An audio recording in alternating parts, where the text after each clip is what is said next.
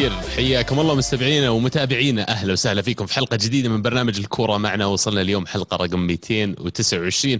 محدثكم أنا اليوم عبد الله، ومعي أبدأ على اليسار عزيز. يا هلا والله وسهلا، حياك الله يا عبد الله. وعجبني انك عرفتني على اليسار، لانه يعني احيانا تتغير الشاشات وتلف. لكن حياكم الله جميعا مستمعينا ومشاهدينا، وان شاء الله حلقه جميله فيها برضو ضيف كذا مميز، راح تكون راح يكون نقاش معاه جميل. والله في بروميسز كبيره ووعود بنشوف بعد بعد شوي الحلقه، انا حتى انا ما اعرف من الضيف. يلا حيا ابو داحم. الله يحييك ابو عابد، الله يحيي المشاهدين والمستمعين. وعزيز عودا حميدا، تسلم والله، وحشتوني كلكم. وبداحم عاد نجم التليجرام حقنا، ويعني مبدعين يقولون الشباب هناك انواع النت، فناجي ادخل القى الوضع منتف ومقصفين جبهاته واطلع. عرفت انت تدري يا عبد الله ان عبد الله تلقى هذا الايموجي حقك الوجه كذا فجاه في نص الكونفرسيشن، في نص صار في اكثر من نوع بعد منه، صرت تقروش اذا آه خلونا نبدأ أول شيء. أجل قبل الكورة، قبل ما ندخل في العميق، خلينا نسولف عن واحدة من التغييرات المقترحة على عالم كرة القدم الجديدة. آه يقولون أن أرسن فينجر هو اللي قاعد يشتغل على اقتراحات تغيير اللعبة على أساس أنه يجعلها حديثة أكثر، ويقدر المتابع والمتفرج يستمتع بجو المباريات بشكل أكبر. ومن أهم التغييرات هذه اللي يمكن هو اللي مركزين عليه في حديثنا اليوم، التغيير لقانون التسلل. فأنا باخذ الحين جنبي قلم وبيالة عشان بس أشرح لكم قانون اليوم. لما يجي القلم هو المهاجم، إذا المهاجم متقدم كذا شوي عن المدافع هذا أوف سايد يعتبر، يجي يحط لك الخطوط ويقول لك متسلل. لكن الفكرة من قانون الجديد أو التعديل على القانون يقول لك إنه إذا كانوا على نفس الخط اثنينهم زي كذا، حتى لو متقدم شوي المهاجم هذا مو متسلل. في الحالة الوحيدة اللي يصير متسلل إذا جسمه كامل متقدم عن المدافع، في هذا الحالة يعتبر متسلل. فبعد الشرح المبسط هذا يا شباب بالبيالة والقلم، وش رأيكم بالتغيير؟ طبعا هو يعني اتذكر كانت كلمه ارسن او التوضيح حق ارسن فينجر يقول انه اذا اي جزء من المهاجم من اللاعب المهاجم اللي يقدر يسجل فيه من الاجزاء اللي يقدر يسجل فيها ما زالت على نفس الخط مع المدافع، فهو ما هو في حاله تسلل، فهو اون سايد يعتبر. يعني مثلا اذا كانت يده فقط هي اللي على مستوى المدافع تكون يكون تسلل، لكن اذا كان احد اجزاء جسمه اللي ممكن يسجل فيها فهو ما هو متسلل.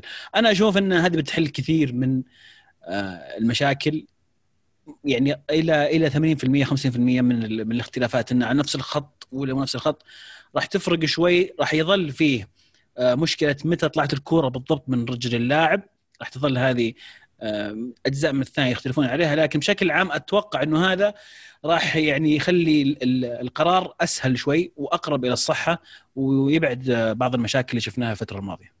وعد بديهيا من طريقة شرح القانون وأسلوبه تتوقع أن الأهداف راح تزيد لأن عدد التسللات راح تنقص، لكن ممكن الفرق ترجع تغير طريقة لعبها وطريقة دفاعها على أساس أنهم يتأقلمون مع القانون الجديد هذا. أبو داحم، تتوقع إذا فعلا ثبت القانون وحطوه وحطوا جزء من كرة القدم راح فعلا تزيد الأهداف؟ يعني أتوقع أنه راح تزيد الأهداف، لكن راح تظل مشكلة اللي الناس ما هي براضية على على على النظام. مثل ما ذكر عزيز، أنا كانت في بالي نقطة أنه متى طلعت الكرة من رجله. طيب هل جسمه كله متقدم ولا جزء من جسمه اللي متقدم؟ ففي إشكاليات معينة ممكن هي اللي يعني تأخر أو أو تخلي القرار فعال كفاية. لكن أنا ما أدري عن الدوري الهولندي، أعتقد أنه مطبق شيء قريب أو مشابه. هل يعني أثبتت نجاحها؟ هل مثلا حلت كثير من المشاكل اللي أسمعه واللي يعني أقرأه أنه فعليا حلت جزء كبير من المشاكل، لكن ما أعرف إذا هي حلت مئة بالمئة وبتحل مئة بالمئة ولا لا. يحل مئة بالمئة قرار أو كلمة كبيرة شوي، ما في شيء يحل مئة بالمئة، لكن أحس القهر بيقل إن لما تيجي تقول أبطل لاعب ولا كتفه متسلل عشان كذا ما نحسب الجول، عن والله لا يمكن مليمترات رجله متقدمة مع المدافع. صحيح صحيح. لو بتصوتون طيب في الأخير هو يعني الأخطاء أو كرة القدم يعني فيها أخطاء، بس عاد الموضوع التسلل هذا بالذات، وخصوصا أنا لاحظته أكثر في الدوري ال ال ال الإنجليزي، مع أنهم مقارنة بالدوري ال ال الأسباني والإيطالي يمكن أدق ناس في عملية الخطوط وال والألوان وال والسنتيمترات اللي تحسب، ولكن مع ذلك في لغط كبير. أعتقد أنه راح يستمر، ما راح يوقف. أنا عن نفسي يعني بروح مع الاقتراح اللي اقترحه فينجر صراحة. آه يعني فعلا أكثر شيء ينرفز اللي قلته يا بداحم موضوع الفريمات وموضوع أنه يجيب لك إعادة ما تدري بالضبط الكرة متى طلعت من رجل اللاعب، وبعدين يجيب لك صورة مغبشة حتى فيها الكرة طالعة في مكانين مختلفين الكرة، لأن التكنولوجيا اليوم مهب متماشية مع نسبة الدقة المطلوبة.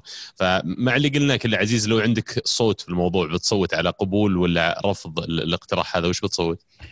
أنا أشوف أنه يعني مقبول الاقتراح وما يمنعنا يجرب، يمكن يكون فيه أشياء ما ما ما أقدر أفكر فيها الآن أو أخطاء أو عيوب ما ما ما تطري على بالنا حاليا، لكن أعتقد أنه مقترح يستاهل أن نجربه صراحة، لأن إذا فعلا تم تطبيقه ولاحظنا أنه الأخطاء قلت أو الخلاف على اللقطات قل، أشوف أنه بالعكس هذا توجه في طريق صحيح، لأن الآن بالذات مع الفار شايف كيف كمية الهواش على نفس اللقطة، وجيب لك مئة شخص خمسين شخص يقول لك تسلل، خمسين يقول لك مو تسلل. فليش لا نجرب شيء جديد؟ ممكن يكون نقلل العدد هذا يصير ثمانين بالمئة أو تسعين بالمئة من الناس يقولون قرار واضح.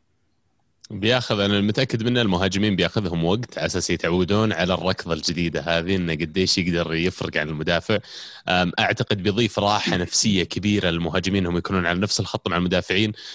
أعداد التسلل إذا استمرت طريقة اللعب زي اليوم راح تنقص أكيد، لكن أنا أعتقد نتيجة تغيير زي كذا راح تشوف الفرق الدافع بشكل أعمق كثير، بتشوفه في سالفة الديفنسيف بلوك اللي يسمونه، ولا اللي يجون يصفون لك عشر لاعبين قدام منطقة الجزاء. أعتقد بيزيد كثير لأن ما عاد في شيء اسمه مصيدة تسلل وكذا، في ادفانتج كبير في صالح المهاجم. صح. هذا كانت التغييرات المقترحة، وعلى أساس أكثر تغيير خلينا نقول حمسني في الموضوع وأشعر أنه بيعمل فرق كبير على كرة القدم. إلى الآن يقولون في التجارب المبكرة جدا، ولا يعني أنه في التجارب زي ما كنا قبل موضوع الفار قبل ما تطبق، لا هذه التجارب الأولية اللي بيرجعون يطبقون عليها تجارب أوسع ويشوفون بناء عليه، لكن أنا أعتقد أنه في الأخير راح نشوفها يعني تفاعل في كرة القدم. يبدو لي يبدو لي فينجر مو بهذا الاقتراح الوحيد اللي كان عنده. من منشن الكرة معنا عمر يقول تحية طيبة للجميع، ايش رايكم باقتراح أرسن فينجر الغاء ايام فيفا وسط الموسم الكروي مقابل اقامة بطولة القارية وكأس العالم كل عامين؟ والله أرسن متفرغ يغير القوانين. ها هذا وظيفته تكنيكال دايركتور لتطوير اللعبة حطه، واعتقد يعني حط الرجل المناسب في المكان المناسب. اخر سنتين انا كنت اعتقد انه قاعد رافع رجوله بس كذا يعني مرة زهقاني بيرجع للتدريب، لكن يوم طلعت الاعلانات هذه لا الشغل اللي قاعد يسويه خلال اخر سنتين انا اعتقد فعلا لو لقى طريقة للملعب راح يكون يعني أثره كبير جدا على اللعبة بشكل كامل. والصراحة لو في احد اثق فيه انه ياخذ قرارات زي كذا ويدرسها فهو فنجر يعني. حلوين. ايش رايك بالتغيير بداحم هذا طبق اللاعبين؟ انا احس انه يعني شوي يعني فيه عدم منطقيه، او او يمكن لما نقرا تفصيل الخبر يصير اوضح شوي. لما تلغي شيء وتضيف بطوله كامله في فتره اقل من المعتاد، يعني بدل ما مثلا كاس العالم او البطوله اوروبا تقام كل اربع سنوات بتصير تقام كل سنتين، وهذا ما راح يجنبك الإرهاق، بالعكس راح يخلي الإرهاق نفس الشيء، ولكن راح يسوي يمكن تنافس أكبر، أو يمكن يعطي فرص لمنتخبات معينة أنها تفوز بالبطولة في في فترات مختلفة. لكن كإرهاق ما أحس أنه بيفرق كثير، لأنه أنت صيف ورا صيف راح تلعب بطولة تقريبا يعني. فعلا بالحديث عن بطولة ورا بطولة، ايش رايكم نطب على وجهنا في الدوري الاسباني؟ في اسبانيا مدريد تعادل واحد واحد مع اتلتيكو مدريد، او بالاحرى اتلتيكو مدريد تعادل واحد واحد مع ريال مدريد في مباراة يعني رفعت ضغط الكثير من المدريديين اللي محتجين على الحكم، لكن طلعوا اتلتيكو مدريد بتغريدة ضحكوني فيها يقولون حتى على القرارات الصحيحة يتحلطمون، شكلهم متعودين دائما ان الرياح تجري معهم. المشكلة ان احنا يمكن اقل نادي يتحلطم يعني في الدوري الاسباني، ومع ذلك ما نسلم يعني. حتى سيميوني في المؤتمر الصحفي قال اه لما سأله آه واحد من الصحفيين على البلنتي اللي في المباراه، هل تشوف انه بلنتي ولا ذا؟ قال اه قصدك بلنتي راموس اللي في مباراه ايبار اللي جت في يده في نفس اللقطه. فيعني آه يعني على اساس ما نتكلم عن التحكيم كثير، انا انا بوجهه نظري الشخصيه في عالم كره القدم اي لمسه يد داخل منطقه الجزاء بلنتي، آه لانها يعني طبعا غير الثابته. اي تقول لي والله صقعت في راسه جت في يده ما يدري المسافه قريبه، هذه كلها اعتبارات ممكن تختلف تقييمها من حكم الحكم او تقديرها يختلف من حكم الحكم. مساله انك انت يعني دخلت في في كلمه او مفهوم الاهمال اللي هو رفعت يدك باي طريقه كانت، هذا يعتبر بلنتي وجهة نظري. لكن اللي صار في هذا في اللقطة كانت لاعب مرتقي بيضرب الكورة ويده مفروشة، أوكي لنفرض أنه ما قصد، منعت أن الكورة توصل لمهاجم من الخصم، يعني في وراه كان لاعب من الخصم اللي هو كاسيميرو، لو ما لمست يد اللاعب كانت راحت الكاسيميرو كان ممكن سجل هدف، تصرف أي تصرف صح. وبغض النظر عن النوايا، لأن صعب تدخل في نوايا اللاعب تجي تقول هو تعمد يمنعها أنها توصل له ولا غيره، في الأخير المحصلة أنه زي ما قلت في لاعب ينتظر وراه وكانت فرصة تسجيل هدف محقق. بالضبط. بس بغض النظر يعني مباراة كانت أتوقع أنها يعني خمسين خمسين بين الفريقين. شوط أول كان بالنسبة لأتلتيكو مدريد أكثر من رائع، دخل بتشكيلة أتوقع الكل استغربها أربعة أربعة اثنين، تخلى عن موضوع الثلاثة ستة واحد أو ثلاثة خمسة اثنين، لعب بمهاجمين كوريا وسواريز، أجنحة كراسكو ليمار لورنتو كوكي اللي كان دورهم الأساسي الضغط على ريال مدريد ومحاولة يعني أن الكورة تقعد في ملعب مدريد أكبر وقت ممكن. واللي عجبني أمس في سيميوني خصوصا في الشوط الأول أنه لعب كراسكو من جهة هيرماسو ظهير اليسار، ولعب يولورنتي من جهة تريبير في الجهة اليمين، لأنه عارف أنه مدريد في المباريات الماضية كلها كان يعتمد كثير على مندي وخروج فاسكس من جهة اليمين من جهة اليسار، فحاول انه يقفل على على هذول الجهتين ونجح تماما في الشوط الاول.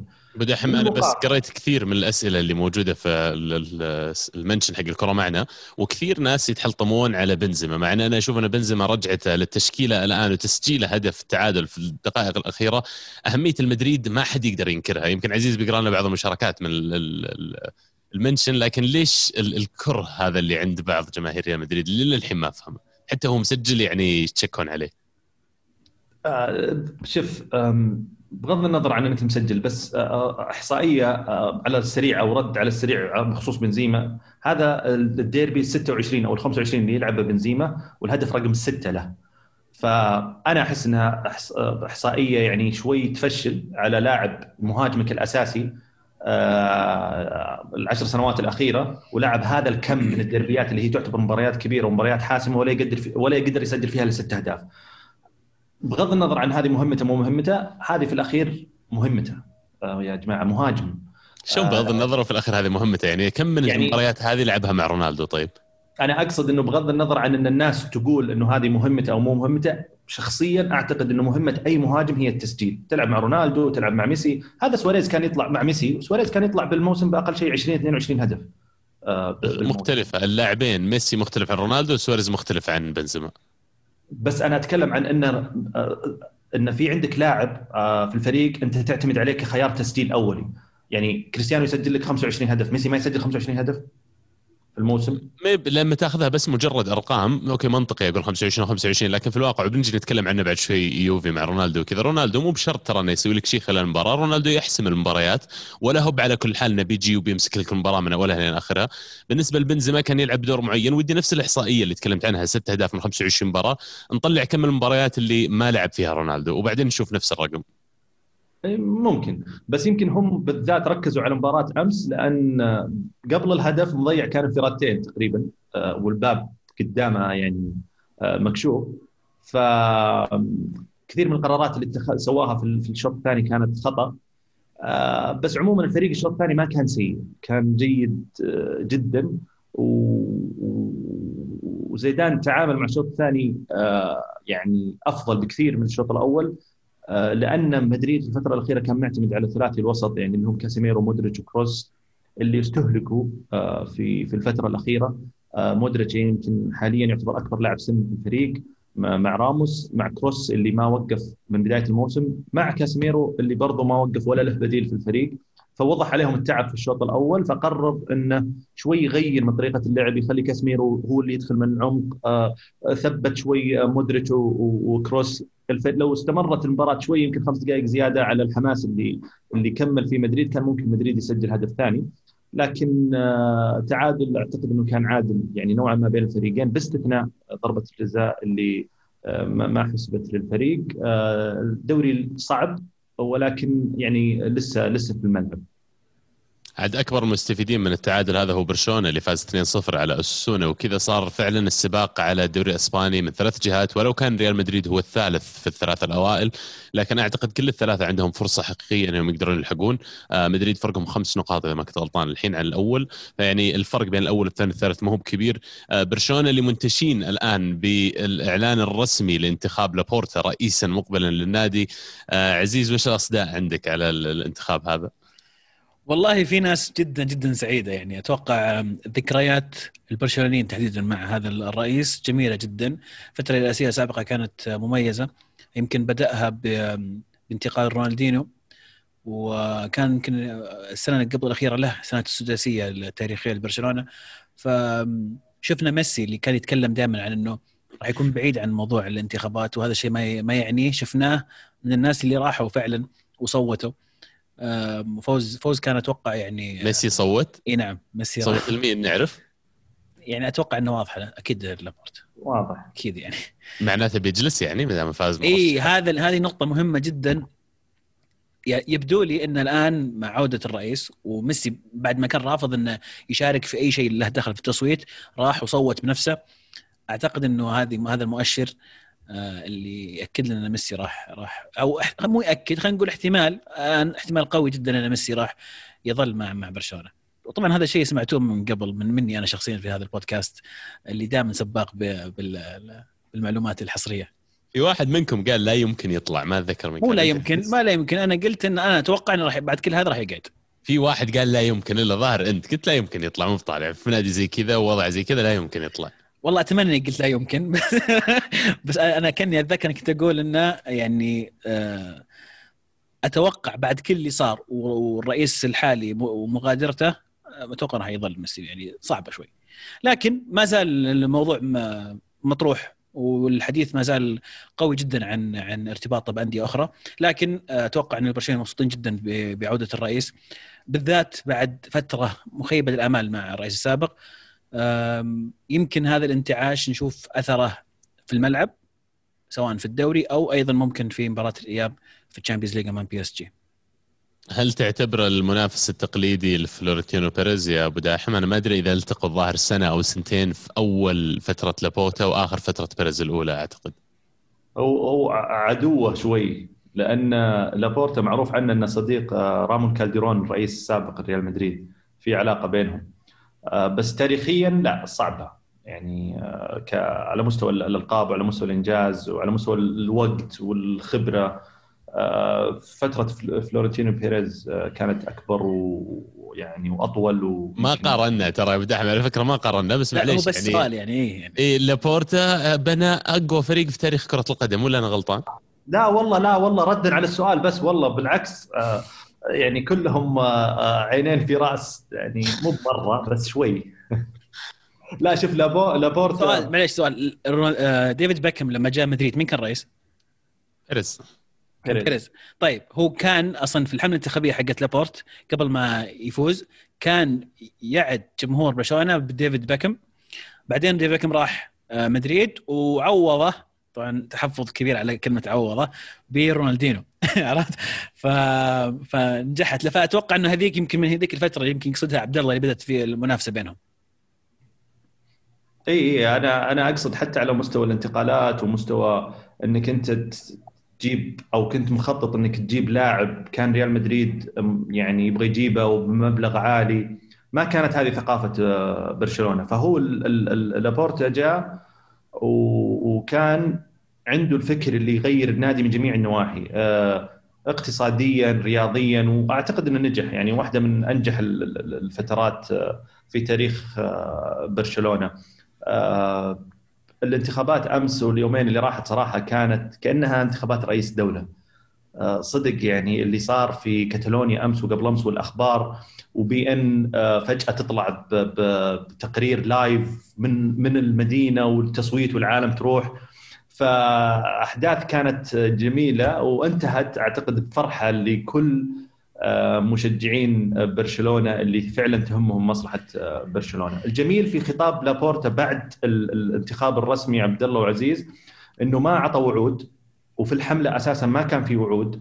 آه، تكلم كثير عن أنه الوضع الاقتصادي للفريق سيء وقاعدين نحاول ندور آه، حلول آه، لهذه المشكلة.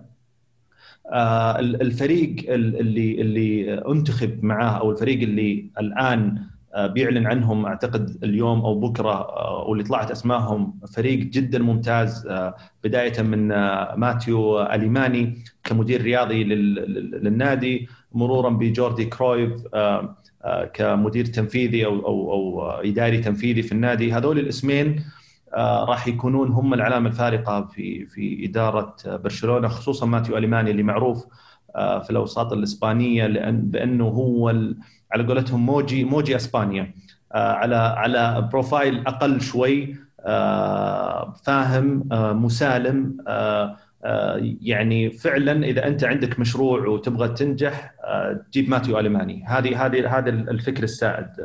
هو نجح في تجربة مع فالنسيا مع مارسيلينو ب يعني إنه تأهل للتشامبيونز ليج في سنتين ورا بعض.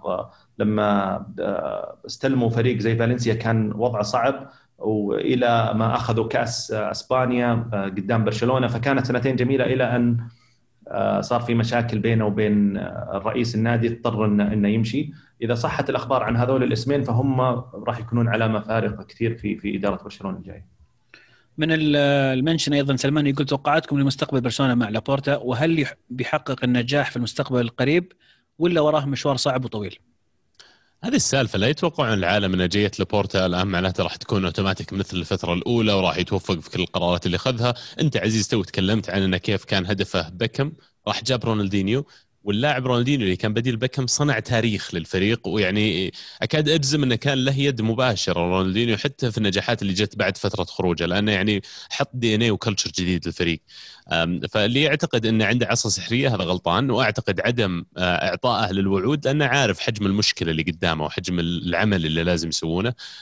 انا اعتقد، وبس هذه يعني فكرة خلينا نقول جت على بالي، أعتقد لما يجي بيصفي كثير من النادي، عقد ميسي راح يعيد مفاوضة عليه، وأعتقد أنه في توجه كبير في كرة القدم من كل الأندية الآن أن عقود اللاعبين ورواتبهم تحديدا تربط مهب بالأداء حق اللاعب قد ما أنه يضاف عليها كمان أداء النادي، فمثلا حضور الجمهور، مبيعات النادي كم، الوضع المادي للنادي. فأتوقع في الفترة القادمة بنشوف العقود كلها تتغير بهالطريقة، ويمكن ميسي يكون أول عقد كبير يعاد صياغته عشان يتماشى مع الظروف الاقتصادية الجديدة اللي تعيشها كرة القدم. فمثلا أتخيل شيء يقولون أن أنت يا ميسي والله لك اثنين بالمئة ولا ثلاثة بالمئة من دخل النادي، إذا ارتفع دخل النادي راح يرتفع راتبك، إذا نزل إحنا منا بقادرين نعطيك غير كذا.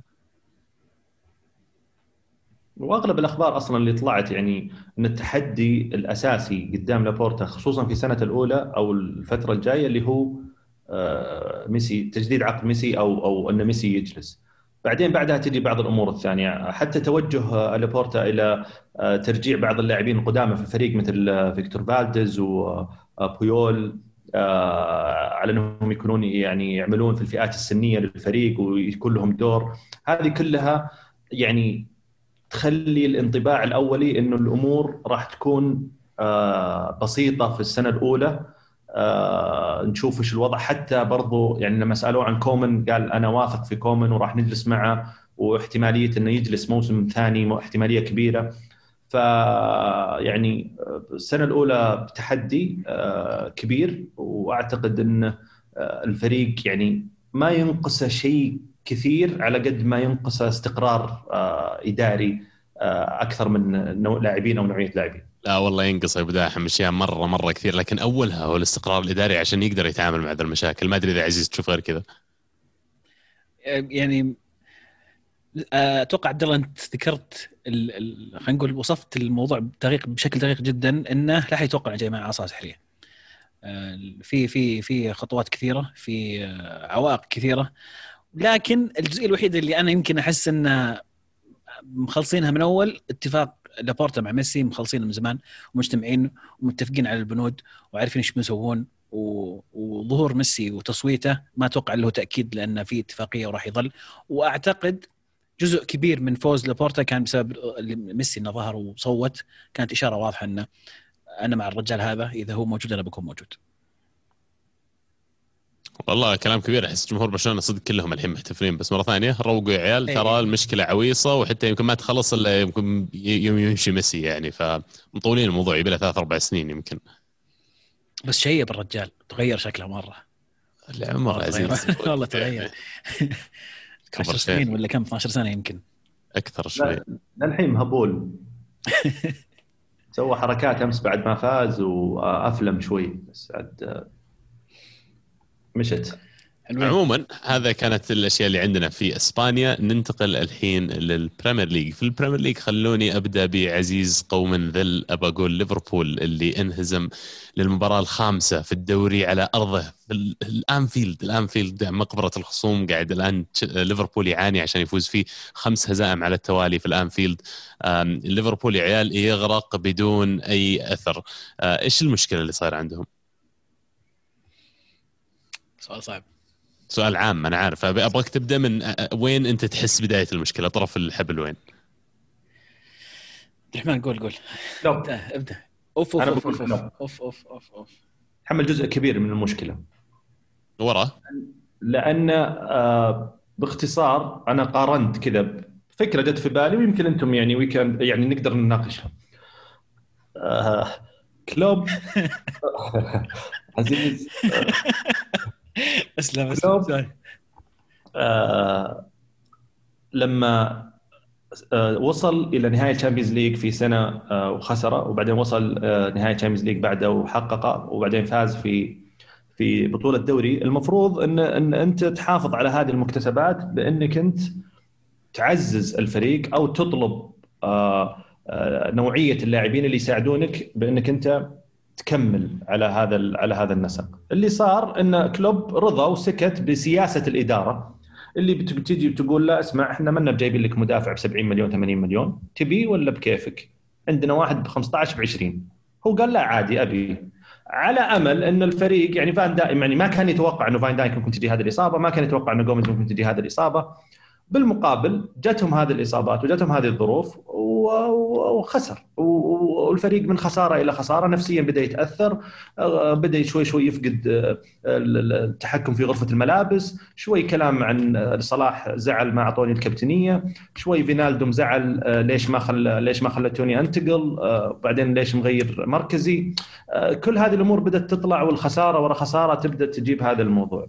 انا انا قلت كذا ليش؟ لان في المقابل لما اجي اشوف غوارديولا وهو يعتبر الفريق المنافس في اخر سنتين ثلاث سنوات لكلوب وليفربول، آه لما حس في مشكله وطلع من تشامبيونز ليج من ليون، وش فيك زعلان يا غوارديولا؟ والله ما جبتوا لي مدافعين، والله لابورت اصيب وتورطت، او تعال وش تبي بس بنجيب لك دياز، لا ما ماني براضي، اوكي بنجيب لك ناثن اكي كذا حلو، اوكي جاب لك دياز وجاب لك ناثن اكي مدافعين، رضيت خلاص اي رضيت. ف انا ما اطلب ان ليفربول يجيبون مدافع ب ب سبعين ولا ثمانين مليون، لان اعرف انه ممكن سياسه الاداره او الملاك تختلف، القوه الشرائيه عند النادي هذا تختلف عن النادي هذا، لكن انك انت ترضى انك انت تكمل موسم بمدافعين ونص، هذه يعني أحملك إياها المسؤولية بالشكل ال جابوا. طب داحم كبك هذا في يناير الماضي، وهذا أصيب الحين عمره تسعة عشر سنة لاعب، هو قاعد يلعب الحين باثنين ويليامز أخوان واحد فيليبس، ناس أول مرة أسمع فيهم بالضبط. يعني أنت ما قدرت تروح على قولتهم تشوف بسطة الدوري الإنجليزي. أنا متأكد أنه ممكن يلقى له واحد ما يتعدى عشرين خمسة وعشرين الآن يلعب أساسي في أحد فرق الوسط بيوافق أنه يلعب في في ليفربول، اكيد بيوافق يلعب في ليفربول ذا اللاعب. بس انا انا انا ارفض اني الوم المدرب على القرارات الانتقالات في هذا الموضوع تحديدا، ولو كان احس فيه تصرف كبير في النقاش اللي كان بين غارديولا والملاك، ما احس بالضبط زي ما وصفته بس يعني شيء مقارب. الا الا صدقني يا عبد الرحمن جاي بالنص، سامع هو سامع باذنه. طب ما تلومون اللاعبين ما عليهم مسؤولية، ناس زي صلاح زي ماني زي فرمينو، ناس فايزين بالشامبيونز ليج، بطل الدوري العام الماضي. حتى لو مريت في الإصابات هذه، خمس هزايم على التوالي في الأنفيلد في الدوري، هذه ما قد صارت في التاريخ على فكرة، هذا كسروا رقم تاريخي جديد. هي بس ترى نسب عبد الله عزيز، يعني أنا لما نسب أبحمل النسبة الأكبر للكلوب، أكيد اللاعبين يتحملون نسبة ثانية، الإدارة تتحمل، ولكن أنا أقول ليش كلوب؟ لأنه عاند شوي ورضى بال بال بالوضع. انا انا انا ما الوم على الانتقالات انه ما انه ما جاب فلان ولا ما جاب علان، لكن الوم انه وافق انه ما يجيبوا له اللي هو يبغاه. طيب يعني عبد الرحمن اذا تقول انه هو يلام لانه وافق على قرار الاداره، مو هذا يخلي الاداره هي الملامه الاولى في في الموضوع؟ يعني هل المفروض ان كل مدرب يعاند، ولا دوري كمدرب انه فعلا انا اقول لا يا جماعه الخير هذا كلام ما يمشي؟ لا هو مو مساله عناد، مساله انك انت كما كمالك حاليا همك ان اسم الفريق يبقى والانجازات تستمر عشان انت تقدر يعني تدخل فلوس زياده. فحاليا على على مستوى العالم كلوب من افضل ثلاث مدربين في العالم، فانا لما اخسره وادخل في دوامه اني اجيب شخص ثاني، هذه بالحالها ممكن تعطيني سنتين ثلاث سنوات اعاده بناء، وشوف كم لاعب ممكن آه سوبر ستار في الفريق ممكن يطلع وادخل في دوامه ثانيه. ما اعرف اذا اذا اذا طبيعه الملاك ولا ال ال الاداره في ليفربول ما همها هذا النوع من ال ال ال ال السياسه، فهذا شيء شيء مختلف، ولكن هي تراكميه. ليفربول الوضع تراكمي، الوضع نفسي، الوضع خلاص طلع من السيطره احس. اي بس يا عيال ما بسياسه سليمه لما تجي تقارن لي بسيتي. سيتي ايش بيسوي؟ سيتي راح شرى لك قلب دفاع، بعدين ما ضبط قلب الدفاع هذا معاه، راح جاب لك ثلاثه غيره وحطهم كلهم، اصيبوا الثلاثه راح جاب لك اثنين زياده وحطهم يلعبون كلهم. وطيب صح طول الوقت عنده قلب دفاع اساسي، لكن بيجي وقت عنده اربعه او خمس لاعبين اساسيين المفروض بس انهم جالسين على الدكه، وهذه مو كل الانديه يقدرون يتحملونها من ناحيه ماليه، ولا هب على كل حال انها سياسه سليمه تكتيس وتجميع اللاعبين بالطريقه ذي. ما الوم صراحه اداره ليفربول. بس هل هل جور... هل كلوب واحد جاب لك تبع؟ صحيح ان كلوب كان معارض بعض بعض الاسماء، وكان يتكلم عن، انا اتذكر هذه في خلال الفتره الشتويه عرضت عليه بعض الاسماء وقال لا احنا ما راح نجيب الا احد فعلا مميز ويستاهل ان نجيبه. فاذا كان فعلا هذا توجه كلوب فيتحمل جزء كبير من اللي قاعد يصير للفريق الآن، بالذات من ناحية الإصابات والأداء الدفاعي. إذا ما كان هذا كلامه، إذا كان كلام الإدارة وهو بس حب إنه يعني يصف معهم ويكون على نفس الصفحة معاهم، فهذا موضوع آخر. أضف إلى ذلك إن إحنا تكلمنا فقط عن مشاكل ليفربول الدفاعية، المشاكل الهجومية ترى يتحمل جزء كبير منها اللاعبين في وجهة نظري، هم نفسهم، هم صلاح وماني وفيرمينيو. يعني تياغو هذا مثلا، اداء تياغو في المباريات ممكن نحمله كلوب بسبب اختياره لطريقه لعب تياغو والمركز اللي يلعب فيه تياغو، لكن غياب التهديف صلاح كم له ما سجل. عبد الله شو اسمه عبد الرحمن سوري عبد الله اكيد حافظ لانه عنده في الفانتسي، متاكد انه يعرف كم مباراه. ماني، فيرمينيو، يعني الوضع دمار دمار جدا. ف جزء جزء من المشكله يتحملها اللاعبين بكل تاكيد، لكن أنا شوي أميل إلى الاتفاق مع مع عبد الرحمن أن الجزء الأكبر على كلوب بالمشاركة مع الإدارة. تذكروني عيال الموسم الماضي، وما أدري اللي يتابعنا يمكن يتذكر بعض الحلقات يوم تكلمنا عن اختلاف محتمل ما بين ماني وصلاح، وكنا دائما نتكلم إن في شيء في لغة الجسد حقتهم ما كان يطلع ولا شيء، كانوا يفوزون ذيك الأيام. لكن أنا أعتقد أن هذه الثمرة اللي طلعت نتيجة الخلافات الداخلية اللي كانت تصير ما بين المهاجمين، كل واحد يبغى يسجل، أنانية كثير ما بينهم. وما أدري إذا جمهور ليفربول ما يشوفون اللي أنا أشوفه، بس أنا أشوف كثير لقطات قاعدين يتأننون، واضح قاعد يتأنن ماني، قاعد يتأنن صلاح، مو قاعدين يناولون البعض. يجيك حق ليفربول لا والله هو المفروض أنه يشوت يسجل، لا طب معليش اتكلم بمنطقية شوي وطالع اللي يصير قدامك. بداية الفترة يوم الفريق قاعد يستهبل ما كان تشوف ال ال الحزازات دي شوي بين اللاعبين، وأنا أعتقد أن كلوب يمكن كم مدرب قال سلي عادي هيلثي ولا شيء، يعني عادي جدا انه يصير هالاختلافات من اللاعبين لان كلهم يبغون يسجلون. يمكن انه ما تعامل مع الموضوع بالطريقه المناسبه، واليوم في المباراه الماضيه هذه على الاقل بالنسبه لليفربول صلاح اللغه الجسديه حقتها كانت انا مو بعجبتني طول المباراه، كانه يعني متضجر مره وزعلان من الوضع من اسلوب لعب الفريق كامل. فيعني في اشياء اكبر من اللي قاعد يبان امامنا، وانا اقول اقرأ بين السطور يا ذهينين. والاحباط يجر احباط، ترى كل ما استمرت المعاناه حقت ليفربول كل ما زادت الطين بله. اتوقع انه الخساره مباراه ولا مباراه وعدم قدره على التسجيل شيء محبط، يبدا الموضوع يقلب نفسي، يقلب في عقول اللعيبه. فمحتاجين مان مانجمنت، محتاجين كلوب يقوم بدوره الان، يتكلم مع اللعيبه، يطلعهم من الوضع الذهني اللي هم هم فيه الان في اقرب وقت، لانه قاعد يطير المركز الرابع. بكل امانه، واتوقع انه يعني مصيبه من المصايب انها ترى المركز الرابع ليفربول. هل نتكلم عن اقاله كلوب في حاله ضياع المركز الرابع؟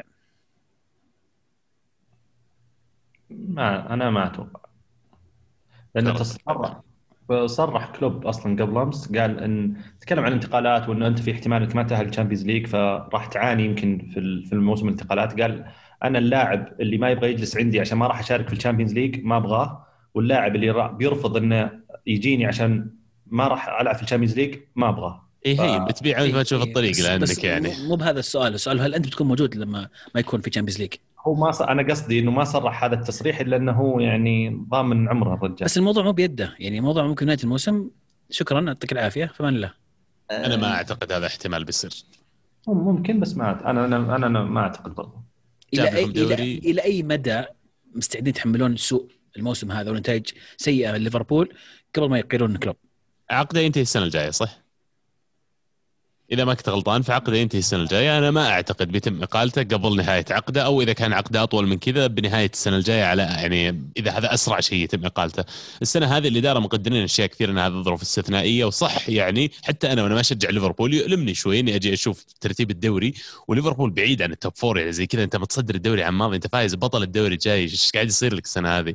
آه طبعًا يعني جزء منها الآن صراحة عندي في الفانتسي، بس طولنا يا عيال في موضوع ليفربول والله، لأن الموضوع صراحة زي ما قلت أنت يعني صدمة اللي قاعد يصير، معاناة خمس مباريات في في ملعبهم قوية.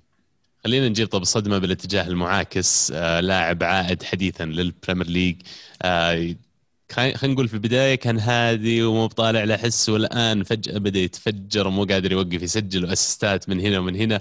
جاريث بيل مع مورينيو وسبيرز يبعث حياة جديدة وأمل بالنسبة لسبيرز ومنافستهم على التوب فور. المباراة الماضية يعني متى ما شفت سبيرز يسجلون أربع أهداف ولا أجمل صراحة أداء منهم. بيل يستاهل التحية اللي صبر صبر صبر وبعدين فجأة طلع لنا من العدم. وش الحركة ذي مداحم؟ فرحته فرحته فرحة بيل ما أدري هي كذا هي ولا كذا ولا لا لا هي الظاهر ما أدري والله نسيت. أي المهم يعني قاعد أفرح فرحته، فرحان له أنا صدق، فرحان له كثير مبسوط. هو ممارك. إعارة صح؟ هو إعارة إن شاء الله بي... يعني السنة الجاية برجع لكم يعني كويس. أربعين مليون راح بأربعين لا آه. أما كويس يرجع لكم وفرحان لو ما أدري لا لا ما نبيه لا كويس في توتنهام، هو لقى نفسه في توتنهام يلعب جول في الظهر يروح يلعب مباراة عقب العشاء تمام يطقون اصبع حقين مدريد يوم شافوه بدا يقلش مع سبيرز كود انه يكمل معهم. ها والله شوف بغض النظر يعني خلنا خلنا من المزح، آه لاعب اكيد اني انا بحترمه بحكم انه يعني قاعد فتره عندي وساهم في آه في آه موسمين، آه سواء على مستوى تسجيل الاهداف او حتى على مستوى البطولات، آه بطوله الكاس او بطوله الشامبيونز ليج، آه لكن وقته في مدريد آه انتهى، آه ودام انه قد او دام انه الان بدا يمسك الطريق مع فريق آه يعتبر هو فريق ال ال ال ال الاصل او هو الفريق اللي يرتاح وينبسط فيه في اخر مسيرته الكرويه، فالافضل انه يكمل ويجلس. خلينا نتكلم عن وش وش اللي صار، وش السر اللي خلى آه فجاه مورينيو اللي كان يبدو انه في بدايه الموسم ما كان مره مقتنع ببيل، لكن فجاه صار بيل اساسي، فجاه بيل آه ما خيب ظن آه الاختيار هذا، ويسجل يهدف اسيستات، يعني في افضل فورمه شفناها من جارث بيل. وش السر؟ انا بالنسبه لي باختصار مورينيو كمدرب يعني فترته مع مدريد دائما كان يركز على اللي اللي يعطي أك يعني اكثر شيء في التمارين، يعني اللي اللي يبدع في التمارين او يلعب في التمارين بشكل ممتاز آه على طول يلعب اساسي وياخذ فرصته. ففي فتره من الفترات سالوا مورينيو عن انه ليش بيل ما يلعب او ليش ديليالي ما يلعب، قال بيل انه لازم يعطي يسوي مجهود اكثر حتى على مستوى التمارين، لازم يحسسني اذا كان اذا اذا اذا نبغانا نمدد اعارته او نشتريه او يبغى يثبت نفسه لازم يوريني في في التمارين. فالواضح ان بيل حس ان الموسم بدا يقرب، وضع الفريق ما كان بالشكل المطلوب، بدا شوي يصير جدي في التمارين واخذ فرصه في مباراه وسجل فيها في اليوروبا ليج، وبناء على هذه الفرصه قال مورينيو ما دام سجل ودام في الفورمه نوعا ما بعطيه فرصه ثانيه، وخذ فرصة ثانية بعدها وصار يلعب وخلاص أخذ الثقة. ودائما لاعب لما يشارك باستمرار ويصير عنده الحس التهديفي صعب ما ودك تقطعه، لأنه خلاص في الفورمة على قولتهم أو عنده الحس عالي، فخليه يكمل، وهذا اللي صاير معه يعني. حلوين والله، يعني أنا من اللاعبين اللي أقدرهم لأني تابعت البريمير ليج في وقت طلع فيه جارث بيل وفاز بالبي اف اي بلاير اوف ذا يير. لاعب فنان فنان فنان يعني، والأمانة يعني مع أنهم سبيرز من بزعلان إني أشوفه يرجع يلعب كويس زي كذا، بالعكس خلى الحماس يقوى وخلى الدوري يقوى. هنيئا للسبيرز ومورينيو أن فريقهم رجع للتسجيل ورجع أن فعلا لسباق التوب فور. هنقول يقولون في إشاعات قبل شوي عن شخص قادم، وش سالفة عزوز؟ والله يقولون في، مو بيقولون، هو في ضيف. نعم أترك المجال عبد الرحمن وده يقدم الضيف. طيب أتمنى إنه جاهز. إيه هو جاء موجود جاهز عندي موجود, موجود إيه؟ بس تحب ضيفنا طبعا قلطة ولا تعطيه مقدمة أول ولا طيب. شدك ضيفنا هو الأستاذ فهد القاضي، طبعا هو أحد المتابعين للكرة معنا، وفي نفس الوقت أنا أنا متابعة يمكن من فترة، ومن أشد المعجبين في المحتوى اللي اللي يطرحه، وأحس إنه مظلوم على مستوى وسائل التواصل الاجتماعي، لأنه قاعد يقدم مادة أعتقد أنها يعني قليل موجود مثلها يمكن في الساحة الآن. فهد عنده ماجستير في إدارة الأعمال الرياضية ومهتم في الفوتبول بزنس، ومشجع لليوفي. شوف شوف ابتسامة عزيز، مشجع اليوفي مشجع اليوفي قديم، وكان الظاهر يسمونه أليكس برضو نفس الشيء عزيز، فهو ديل بييرو يوفي فنفس الشيء. ويميل لمانشستر في الدوري الإنجليزي، عنده خلفية فيما يخص الاستثمار الرياضي والعملية شراء الأندية، فإن شاء الله أنها راح راح راح يكون نقاش مثري ومفيد للمستمعين ولنا بإذن الله. خلينا نشوف فهد موجود. فهد موجود. ساكم الله بالخير. ساك الله بالنور. يا هلا وسهلا. حياكم. هلا والله وسهلا. يا هلا والله وغلا. هلا بكم هلا بكم هلا والله. وش ذا الخلفية الزينة ما شاء الله ما شاء الله. لا لا, لا الباقي مغبي بعد برا. فهد الساعة مباركة والله، ألف شكر لك أول شيء أنك لبيت الدعوة من زمان، يعني متابعينك وكان ودنا نكسبك في واحدة من الحلقات، لكن هذه الساعة مباركة قصر حظنا ما استضفناك من قبل. آه ساعة يبرك، الله يجزاكم خير وأشكركم على الدعوة. آه سعيد ويشرفني صراحة وجود معكم، ومن زمان ترى وأنا أتابعكم، فمن من, من جمهوركم من فترة طويلة. ما يحتاج عزيز واخو غالي. وش وضع طاولة اليوفي اللي وراك عزيز؟ تشوف ولعت عيونه ما شاء الله تبارك الله. اي اي بس يبي له حلقه الحال هذه، ما ما يحتاج. خلاص ناخذ واحده لحالنا فهد. هذا هو هذا هو هذا هو. انا بس بتسلف منك بعض الكتب اللي وراك هذه، يقولون ابشر. اي حاضر حاضر. شكلها نصها كوره فهد، كلها كوره مو نصها. عبد بداحم عطى عنك مقدمه بسيطه، فكويس ان دخل يعني دخلتك وقتها على المقطع اللي وصلنا فيه عند مانشستر يونايتد اللي فازوا الاسبوع هذا اثنين صفر على مانشستر سيتي.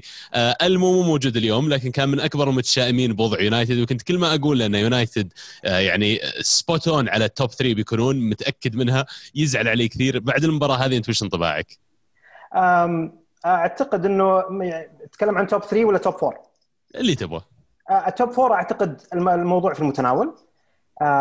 اللي يمر فيه يونايتد، انا ما كنت صراحه يعني انا من مشجعين يونايتد، لكن كنت متشائم شوي بالبدايه من من من وجود سولشاير في الاول، نقص الخبره اللي عنده واداره الفريق شوي ما كانت في البدايه، تعرف الابس اند داونز واللي كانت كبيره في بدايه فترته، لكن اعتقد من مصلحه يونايتد الان ان سولشاير يستمر بغض النظر يعني لنا تحفظ شويه على فكره تكتيكي، او تقول والله هو اللي ادار هالانتصارات هذه بفكره او هذه، يعني شويه انا اتحفظ عليها، لكن اعتقد انه من المناسب اليونايتد انه يستمر على سولشاير.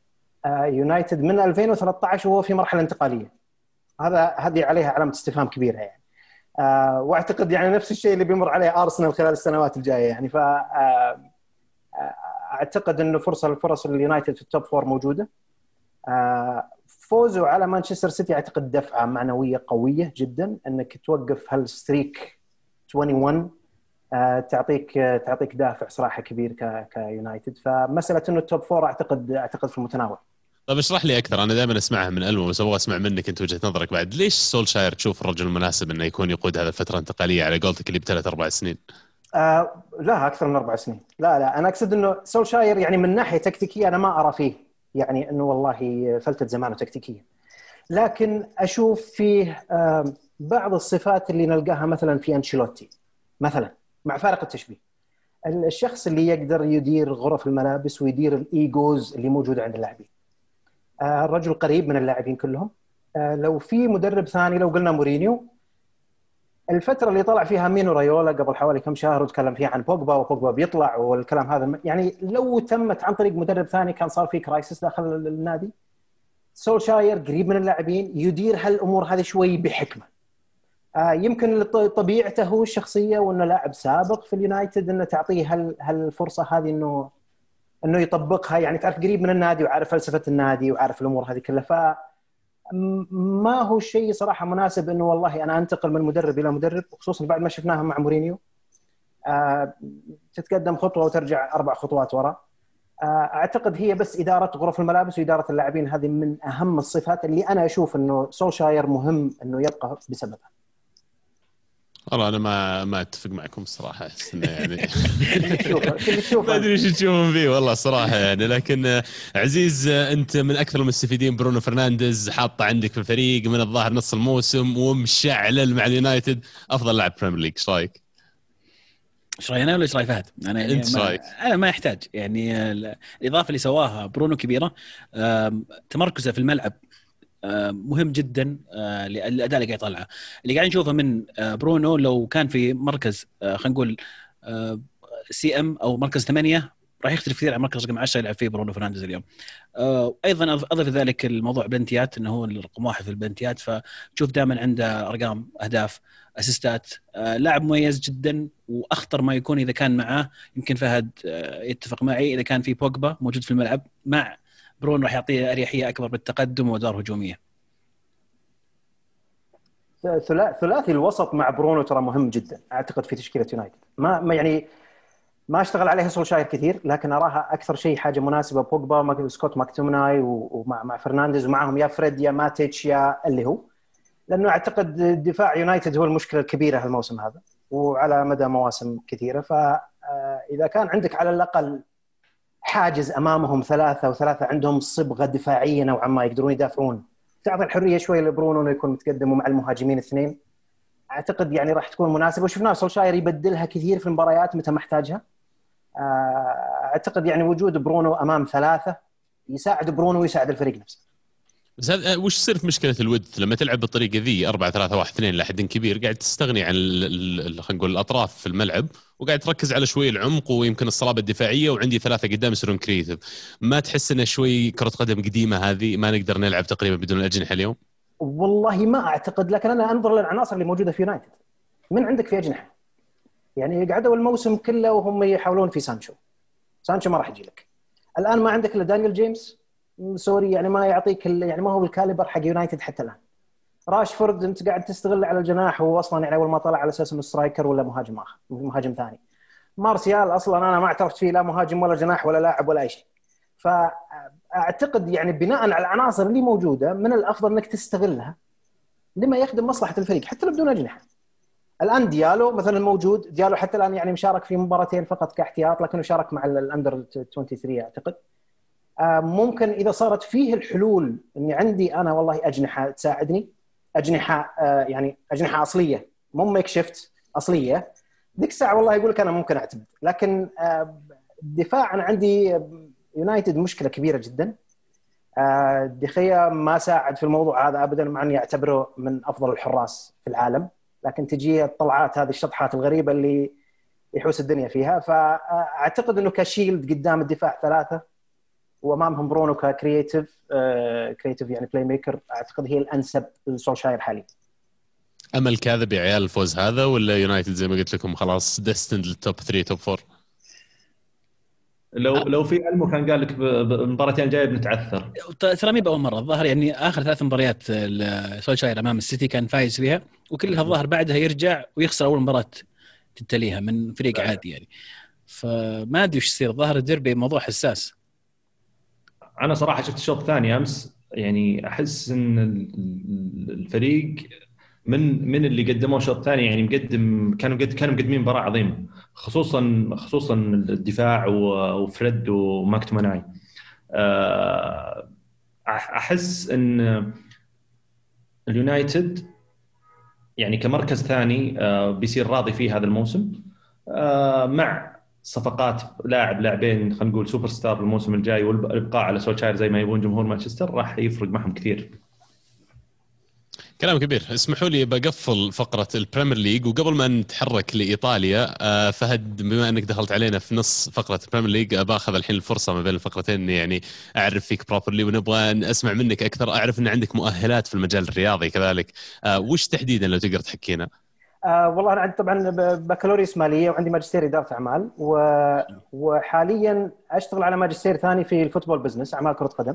ما شاء الله. المفروض أننا منتهين من البرنامج قبل حوالي سنة، لكن الظروف اللي مرينا فيه كلنا العام الماضي هذه أجلت كل شيء. آه لكن إن شاء الله إن شاء الله تسهلت الأمور على على الصيف إن شاء الله بإذن الله، برضو أكمل أكمل موضوع ماجستير الفقرة الأخيرة أو الترم الأخير اللي فيها إن شاء الله. ما شاء الله، الله يوفقك ويتمم لك. إيش تحديدا تغطون في مجال الفوتبول بزنس؟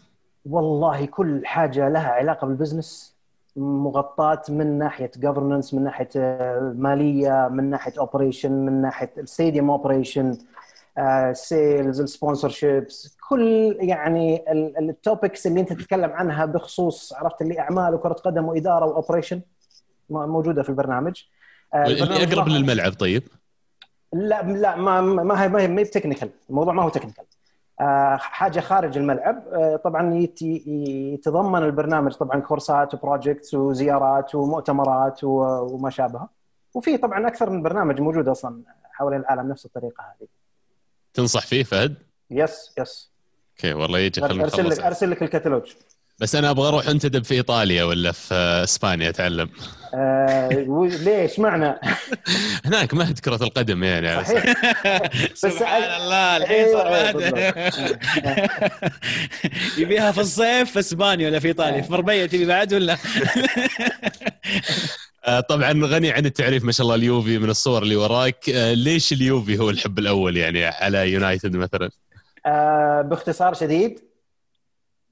تبغون باختصار ولا لا؟ ولا لا ابغى اسمع عادي، اسمع خذ راحتك. آه روبرتو باجيو ب ب ب باختصار متناهي. آه بديت التشجيع يوفنتوس تقريبا عمري إحدى عشرة سنه تقريبا. طبعا ما كان في مباريات لايف، آه في في ذاك الوقت كان تجي الهايلايتس حقت الاسبوع كله، كانوا يجيبون على قناه البحرين اذكر. فانتظر كنت انتظر كل يوم ثلاثه المغرب بس عشان تجي هالساعه هذه اشوف عرفت لي ملخص الدوري الايطالي واشوف. فمن وقتها باجيو كان هو اللي عرفت اللي هو اللي عليه الكلام، وكانت الفترة الانتقالية ذي باجيو ديل بيرو، فالموضوع خلاص يعني ايش تبي اختار يا ذا يا ذا، كلهم كلهم بيطيحونك باليوفي يعني ما في. فمن من يومها انا ودي ان قاعدين نصور وجه عزيز بس عن الانتقالات والمرحله والهذا. بل انت قلت بديت عمرك إحدى عشرة سنه، طيب يعني كم عمرك الحين؟ لا ما سؤال ما ينسال. لا لا عادي، لا عادي سبعة وثلاثين عادي، لا عادي ما شاء الله العمر كله. انا اذب عليه لانه هو يقول لي لا تسالوني، عرفت انا عشان كذا اذب عليه. انا عارف عمره انا عارف عمره بس عاد قلت حاولت احرجه بس اختبار اختبار. طب ما دام تكلمنا عن اليوفي الان وفتحنا طاري اليوفي، خلينا نبدا بيوفي في الدوري الايطالي. انا اليوم صبحت اول ما صحيت فتحت آه الاخبار عندي على الكوره، اول ارتكل عندي طلعت عن انه ليش الانفصال المحتمل ما بين رونالدو واليوفي واقعي الصيف القادم. يعني انا ودي اسمع منك فهد عن الموضوع بشكل كامل، انا كل اسبوع اجي هنا ونفس النقاش ينعاد، فودي اسمع اصلا في البدايه صفقه انتقال رونالدو لليوفي، آه وش الاشياء اللي صارت بسبب هذا الانتقال، الفوائد المكتسبه سواء في الملعب او خارج الملعب، وهل حان الوقت وهل هو قرار صحيح الانفصال عن رونالدو الان ام الاستمرار؟ رايك الشخصي، رايك من ناحيه ماديه ماليه تسويقيه الى اخره. والله شوف رايي قد يعني يزعل ناس كثير امانه، وزعل ناس كثير اوريدي اعرفهم يعني. آه انا كنت ضد انتقال رونالدو، ضد انه رونالدو يجي اليوفنتوس لعده اسباب ما هي ما لها علاقه بانه والله يوفنتوس بانه رونالدو لاعب دون المستوى، لا الكل يتفق هذا امر منتهين منه. لكن المرحله اللي انت جبت فيها رونالدو ما تخدم يوفنتوس، لا تخدمه داخل الملعب ولا تخدمه خارج الملعب. الانيلي والاداره كلها تتكلم انه والله استقطاب رونالدو كان عشان الشامبيونز ليج. معلش ما يعني لا يمكن ان الواحد يصدقها انه والله عشان الشامبيونز ليج. الشامبيونز ليج ما راح يجيب لك اياه لاعب الحالة. فالموضوع واضح انه كان تجاري ومادي بحت. لكن الموضوع هذا انا كتبت فيها مقاله قبل فتره وفصلتها حتى بالامور الفاينانشلز بالفاينانشلز اللي تطلع من من يوفنتوس. الاضافه اللي اضافها رونالدو ماليا ليوفنتوس تكاد يعني باليالا تغطي مصاريفه، تغطي راتبه كزياده في الايرادات. انت تقول والله انا بجيب رونالدو وابغى اتوسع تجاريا والبراند وما البراند والكلام هذا كله حلو جميل، لكن الكل يعرف انه رونالدو جايك ثلاث سنوات اربع سنوات ماشي. انت ما انت زي ريال مدريد جبته من ألفين وتسعة الى ألفين وثمانية عشر، يعني على قولتهم يعني حللته تماما، حللته وجبت جبت يعني عرفت الايرادات التجاريه والزياده والاكسبوجر والعرفت والاسواق الجديده والامور هذه كلها جبتها في تسع سنوات يمديك تطلع من وراها شيء. وفي النهايه انت ريال مدريد، لكن انا جاي اليوفنتوس كلاعب عمره ثلاثة وثلاثين ما زال يقدر يعطي، ما زال عنده قدرات. لكن اذا انت تطمح من هالموضوع هذا اني والله انا برفع لك الايرادات التجاريه، طيب السبونسرز اللي جايين يقدرون انه بيمشي. اقدر انا والله يعني بس رعايه عشان سنتين ثلاث سنوات عشان بس اسم رونالدو والاسوسيشن وانتهى الموضوع. طيب وبعدين؟ ما اشوف انه ما يسوى، ما اشوف انه وضع مستدام اني والله انا اجيب رونالدو عشان احقق الامور التجاريه. بما انك انت ما وضحت ان فعليا هدفك الامور التجاريه، ما انك انت قلت انه والله عشان الشامبيونز ليج عشان الفانز.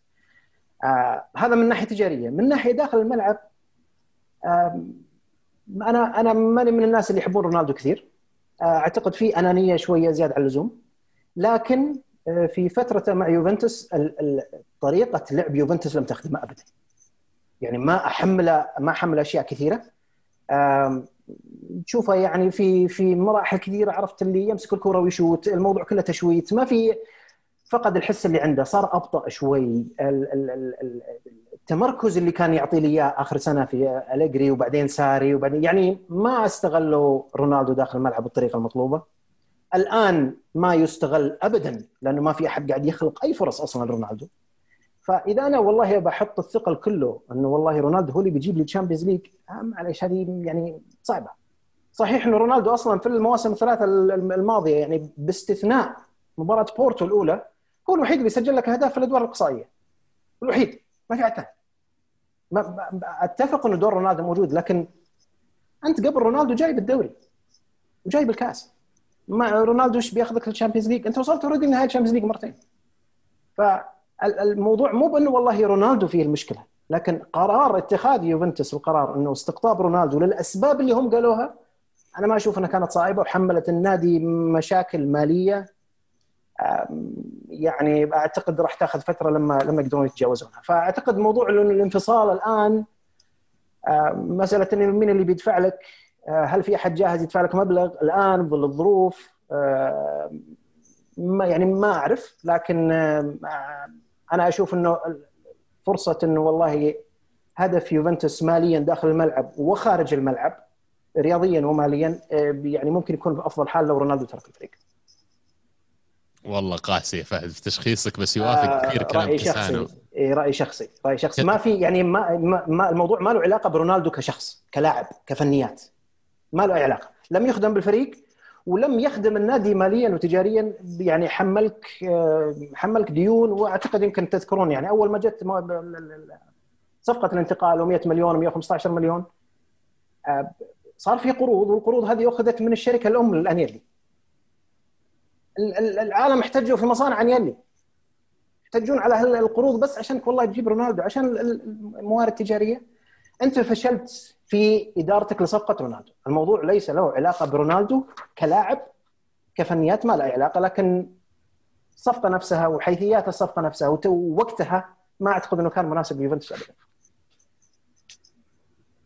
والله اقول لك زي كلام كاسانو، كسان نتكلم عن شيء واحد تحديدا زي ما قلت انه هو مو موضوع رونالدو، رونالدو يحسم المباريات لكن مو على كل حال انه يشارك في اسلوب اللعب ولا يشارك في افكار بيرلو مثلا تحديدا.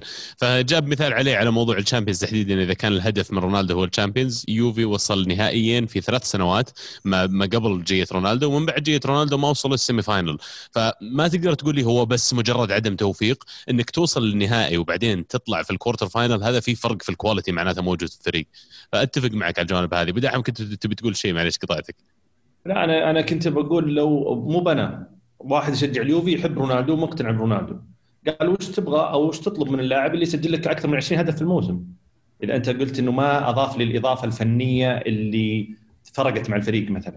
بس يعني عبد الرحمن نشوف لعيبه كثير في أندية تنافس على الهبوط يسجلون عدد كبير من الأهداف، لا يعني أن هذا اللاعب لأنه يسجل أهداف معناته أن الفريق ماشي صح.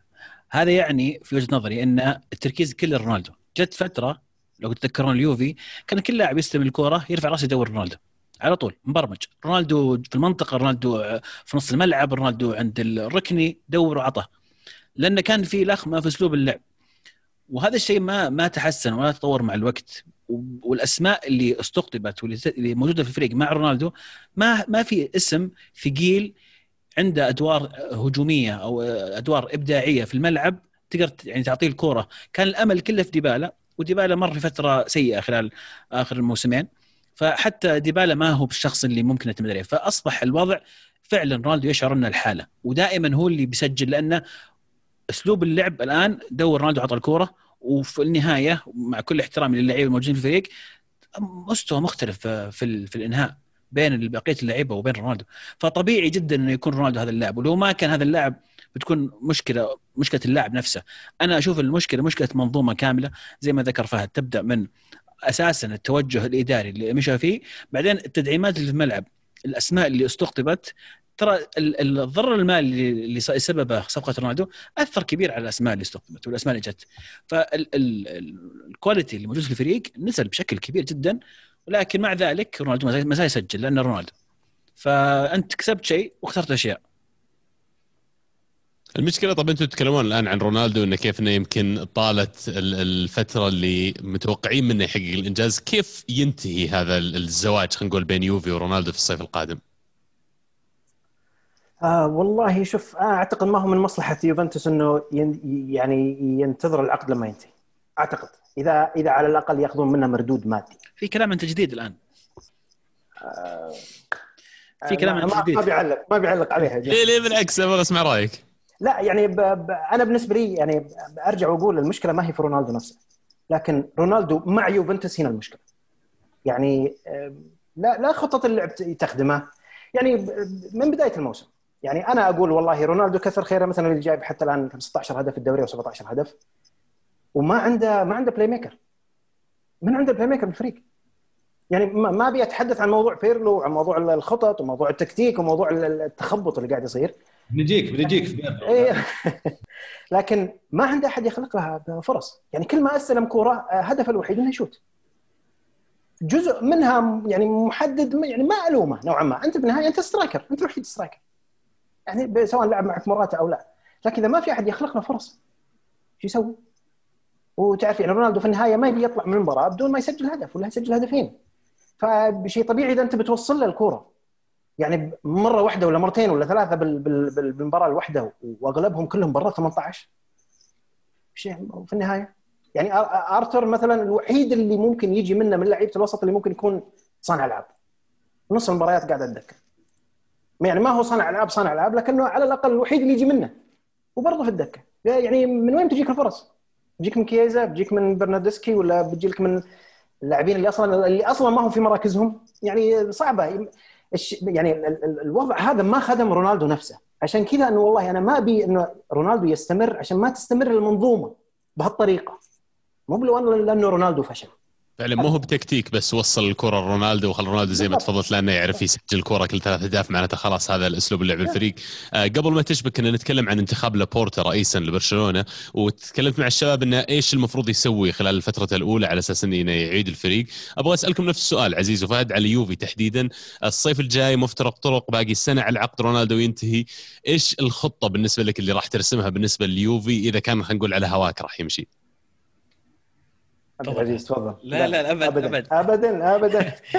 والله اشوف انا يعني للامانه يعني وصلت لمرحله اني ما عندي قناعه كافيه في في بيرلو، ومن بدايه الموسم وانا كان عندي تخوف، كنت اتكلم عن الموضوع هذا بشكل كبير انه يا جماعه الخير هذا الرجل ما قاد ولا حصه تدريبيه واحده، فانت تمسك فريق في مرحله حساسه بعد ساري، مرحله نوعا ما انتقاليه تحتاج لها مدرب عنده خبره.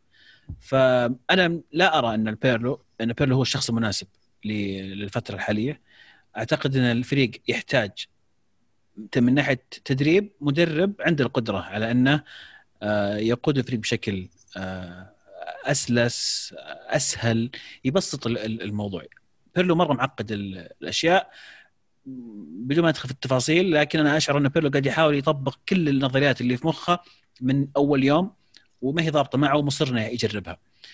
اضف ذلك اداريا تاثرنا كثير بخروج ماروتا، براتشي ما هو بالشخص اللي كان اول نعتقد ان براتشي مميز، كان دائما في ظل ماروتا، يمكن هذا الطريق الافضل لعمل براتشي انه يكون في ظل شخص يكون رئيس له.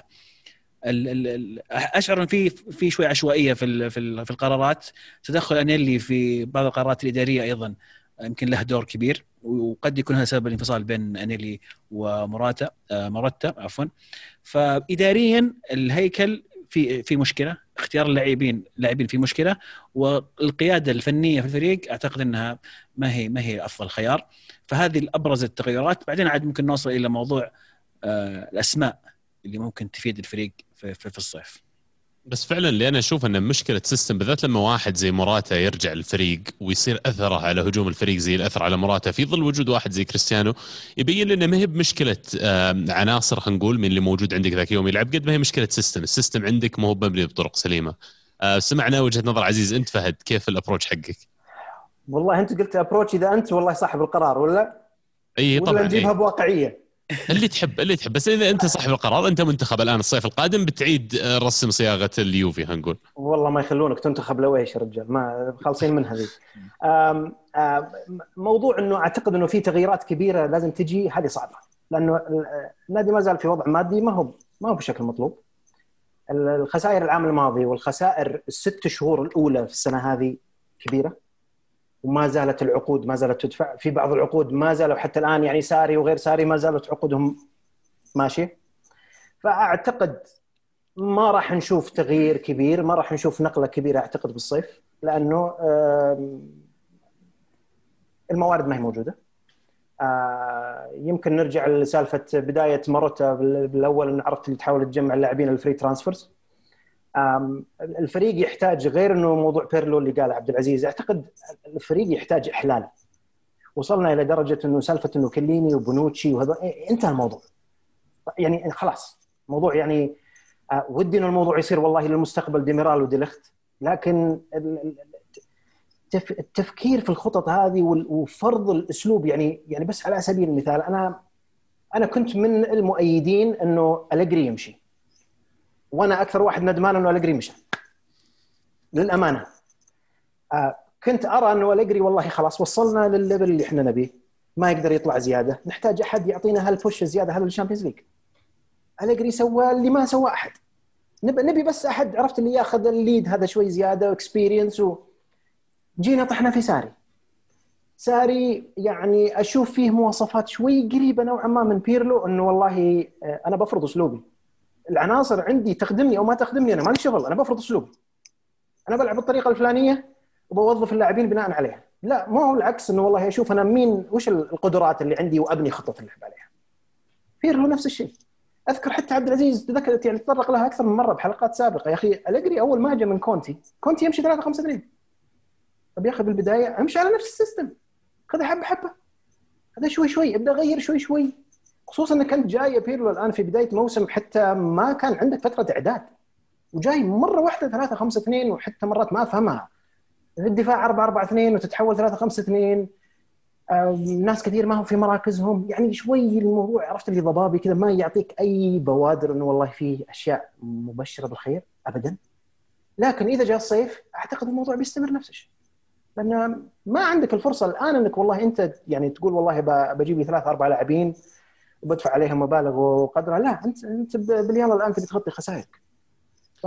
بالذات جانب الرواتب، لما اجي اشوف سلم رواتب اليوفي واشوف رونالدو ثلاثين مليون واللي بعده خمسة مليون، في فجوه مو طبيعيه يعني. وثاني واحد ديليخت حتى مو هو واحد يعني اللي نقول اليوم انه معتمد عليه يوفي بشكل كبير جدا. ف لا، ورونالدو ستين ثلاثين هذه بعد الضرائب صح، يعني يعني الموضوع الموضوع كبير جدا. يعني لما تشوف لو تاخذ انت رونالدو الحالة، انا ما ودي ان التركيز يكون رونالدو، لكن لو تاخذ رونالدو فقط ايش اللي كلف يوفنتوس من رسوم انتقال، من رواتب والى اخره، وتشوف مثلا تحاول تطلع بالايرادات الزياده اللي جابها يوفنتوس، ونفترض انه الايرادات جت زياده فقط بسبب بسبب رونالدو. يعني خلينا نكون يعني عرفت اللي شو نبالغ في الموضوع، باليلا يغطيها. يعني الشيء الوحيد اللي ارتفع بعد قدوم رونالدو ارتفعت مبيعات التذاكر. ليش؟ لانه التذاكر ارتفعت اسعارها، مو لانه والله الحضور جاء صار اكثر. طيب عقود الرعايه، انت تقول لي والله فرحان لي انه جيب والله ارتفعت عقودها ب خمسة وعشرين مليون، طيب نفس المالك، طيب وين وين يعني وين من وين اجيبها انا؟ عقد اديداس دبل فهد، طيب عقد اديداس دبل، مو بس كذا الفولورز على السوشيال ميديا دبلوا بعد، يعني الى حد كبير احنا اليوم في عالم السوشيال ميديا هذا له قيمه صحيح. بس بعدين رونالدو بيمشي، تتوقع انه هالناس هذول ما زالوا راح يكونوا فولورز ليوفنتوس؟ المفروض مو كلهم، بس المفروض. انا اشك انا اشك في الموضوع، لانه انا عندي قناعه انه في جزء كبير من الجمهور حول العالم ما يتابعون فريق بقدر ما يتابعون لاعب. فاذا رونالدو والله طلع من يوفنتوس وراح لمدريد ولا راح لفريق ثاني، الجزء كبير من الفولورز، ما اقول لك كلهم، جزء كبير منهم بينتقل له. يس اديداس اتفق معك انا بالزياده اللي صارت هذه، اوكي. الاتفاقيه اللي صارت مع لاينز على على اسم الملعب وعلى رعايه التريننج تريننج كيتس، لكن في النهايه يعني ما, ما هي شيء ملموس تقول والله انه سستينبل، بجي والله عقب خمس سنوات عشر سنوات بشوفه لانه منظومه اليوفنتوس قاعد تسوي شيء صح في موضوع العقود والرعايات. لا، انت قاعد تستغل، جبت رونالدو يلا خلونا نحل رونالدو بالطريقه المطلوبه قبل لا يمشي، عرفت؟ فما ما اشوفها يعني عرفت اللي اثرت ماديا وتجاريا على اليوفنتوس بشكل كبير كبير كبير جدا. مزعلين حيل والله فهد. طيب والله قاسي، يعني اقسى من عزيز، انا توقعت عزيز قاسي. والله للاسف انه يعني اغلبيه جمهور اليوفي مستائين شوي الفتره الحاليه. ودي ننتقل للطرف الاخر في ايطاليا، وعن الكلام اللي صاير عن ما ادري عن مدى مصداقيته، لكن فكره الاستحواذ صندوق الاستثمارات العامه على نادي انتر، يعني الموضوع زعلني شوي صراحه. بس يعني من اي ناحيه يا عزيز؟ من ناحيه اني ما احب الانتر يعني بكل صراحه، يعني ما عادي ما هو بسر يعني، لكن كان شرط عليهم والله. كان يعني مشكله اليوفي ما ما ينشر، هذه المشكله انه يعني انا اللي والله ما يفك يعني. لا يا ما ما يفكونه يعني، فاميلي بزنس عرفت، اكثر من من شيء ثاني. فما ادري وش مصداقيه الكلام فهد، اذا عندك معلومات او آه خلينا نقول الفائده المرجوه من الاستثمار هذا. اذا تسمح لي عزيز انا ممكن اضيف على على على سؤالك على اساس فهد يسترسل في الموضوع. هو بداية من موضوع فكرة صندوق الاستثمارات العامة بشراء نيوكاسل، او فكرة شراء نيوكاسل وليش فشلت، وش الشفت هذا من نيوكاسل في الدوري الانجليزي الى انتر ميلان، واحد من الفرق اللي تعتبر توب ثلاثة ولا توب أربعة في دوري مختلف.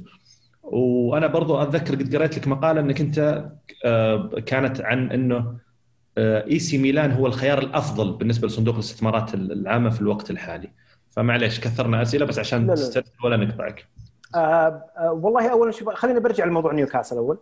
آه نيوكاسل كان يعني ال ال ال ال الفشل الذريع جاء من البريمير ليج. يعني خلال الفتره هذيك كنت أتابع ناس محللين وعرفت وكتاب وصحفيين، وكانوا يعني عرفت اللي يجيبون مواضيع ما لها أي قيمة ولا لها أي معنى، وكأن عرفت اللي يعني خلاص يعني باقي الأندية اللي موجودة كلهم ما شاء الله عليهم عرفت اللي أمورهم كلها في السليم، وكأنه ما شاء الله يعني البريمير ليج عرفت اللي قاعدها يعني عرفت اللي عندي سيستم معين ما يعني عرفت اللي ما بيخرج المية والكلام هذا. يعني كانت الأسباب اللي ذكرها البريمير ليج يعني مردودة عليهم نوعا ما. موضوع أنه والله إثبات أنه والله صندوق الاستثمارات العامة مفصول عن الدولة كإدارة، وعدم رغبتهم أنه والله تصير الدولة أو أو صندوق سيادي هو اللي يتحكم في نادي. وفي نفس الوقت البريمير ليج كان يحب أنه يدعم شركاء أو اللي موجودين معه، ما كان يحب أنه يعني من خلال يعني التذمر اللي جاء من بعض الشركاء. في كلام طلع أنه والله حتى البيك ستة ما كانوا يبون أنه يكون في بيك سبعة، عرفت عقب سنتين ثلاث سنوات. ف لكن البريمير ليج ما عطى انسر، والكلام كله انه في النهايه انه كانت الانسر حقتهم انه والله نبي يعني عرفت اللي نشكل كانه مجلس كذا انه ينظر في موضوع الفصل هذا، يثبت انه الدوله ما تدير الموضوع والى اخره. لكن والاونرز اند دايركتورز تيست حق حق البريمير ليج المفروض انه ما ياخذ اكثر من ثلاث اسابيع واخذ له ثلاث شهور. فانا استبشرت خير لما صندوق الاستثمارات العامه سحب سحب البروبوزال او سحب العرض من نيوكاسل. ما زلت أرى في الدوري الإنجليزي في فرص أفضل من نيوكاسل، لكن إذا أنا بتكلم عن فرص لابد أن يكون في أحد يقبل البيع، يعني في أحد عارض الصفقة. ولا ممكن تقول والله في فرص كثيرة حلوة لكن والله ما حد بيبيع. فمن بعدها أنا تكلمت عن إي سي ميلان. إي سي ميلان مر بالفترة اللي مع المستثمر الصيني وتحولت الآن إلى إليت مانجمنت. إليت مانجمنت أصلاً داخلين في الموضوع، هم أصلاً كانوا يعني مقرضين المستثمر الصيني وما لهم في الموضوع أصلاً. فهم الآن لاحقاً يعني الآن ولا لاحقاً يبيعون النادي، منتهين من الموضوع. فكنت أرى أنه فرصة أنه ميلان، طبعاً واللي يقوله على ميلان ينطبق نوعاً ما على إنتر نفس الشيء. يعني عزيز ما وده بإنتر، أنا عرفت اللي يعني ولا أنا ما ودي، لكني أحترم يعني الأندية دي على العين والرأس، إذا دخلت فيها لها تاريخها ولها. فإذا أنت بتدخل على ميلان وش اللي يفضل، وش اللي أنا أشوفه أنه ميلان أفضل من نيوكاسل مع فارق التشبيه طبعاً كنادي وكقاعدة جماهيرية وفي تاريخ. أولاً إحنا نتكلم عن إذا نتكلم عن قاعدة جماهيرية الموضوع لا يقارن، ميلان حول العالم، نيوكاسل يمكن شوية صعب إنك تلقى مثلاً يعني مشجعين له مثلاً خارج إنجلترا مثلاً. أنا بتكلم عن ميلان كتاريخ، أتكلم تاريخ في أوروبا، أتكلم تاريخ في إيطاليا، وأتكلم تاريخ حول العالم برضه في بطولاته، هذه ما حد ينكرها. أنا أتكلم عن، وهذه من الأسباب اللي الواحد ينظر لها مثلا في موضوع الاستثمار في الأندية، أنا أتكلم عن المدينة. هنا أتكلم عن ميلان وهنا أتكلم عن نيوكاسل. مدينة ميلان يعني لو تقول لي والله الاستثمار أنا أحطه في ميلان ولا أحطه في نيوكاسل كمدينة بدون ما أعرف أنا وش النادي، ميلان وجهة سياحية وجهة اقتصادية، الناس يجونها من كل مكان، السياح، يعني عاصمة اقتصادية للبلد. وفوق هذا كله الأندية الإيطالية تعاني، والفرص اللي موجودة أمام الأندية الإيطالية للنمو أكبر من الأندية الإنجليزية. أنا بالنظر الشخصي الأندية الإيطالية كانت في التوب زمان، الآن نزلت، كنا ترتيبها الآن ثالث أو رابع، البوتنشل عندها للنمو أكبر من الدوري الإنجليزي بكثير. واللي أشوف أنا الدوري الإنجليزي الآن أنه يعني أعتقد أنه وصل إلى درجة أنه، وخصوصاً مع الترتيبات حقت خروج بريطانيا من الاتحاد الأوروبي، وعرفتوا الأنظمة اللي حطوها لاستقطاب اللاعبين وما اللاعبين، أعتقد بيأثر على الدوري الإنجليزي مستقبلاً. فأشوف أنه الدوري الإيطالي يعني عرفت اللي يعاني، ما زال فيه مشاكل، فرص النمو حقته كبيرة جداً، وما زال في أندية كبيرة جداً داخلة فيه ويعني عرفت اللي متاحين للبيع.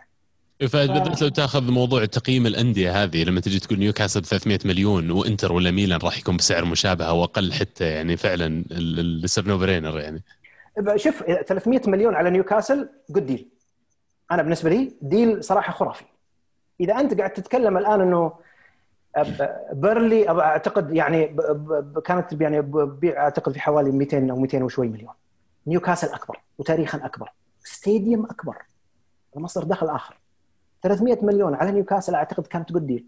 لكن إذا جاني بتكلم أنا على موضوع إنتر الآن والاهتمام اللي صاير من صندوق الاستثمارات العامة، فيها نقطتين اللي أنا ما أقدر أحدد فيهم أي حاجة. أولاً سوني مالك الإنتر دائماً كانت الرغبة أنه والله نبيع حصة في إنتر، ما نبيع النادي كامل، فكانت الحصة يتكلمون على عشرين ثلاثين بالمئة.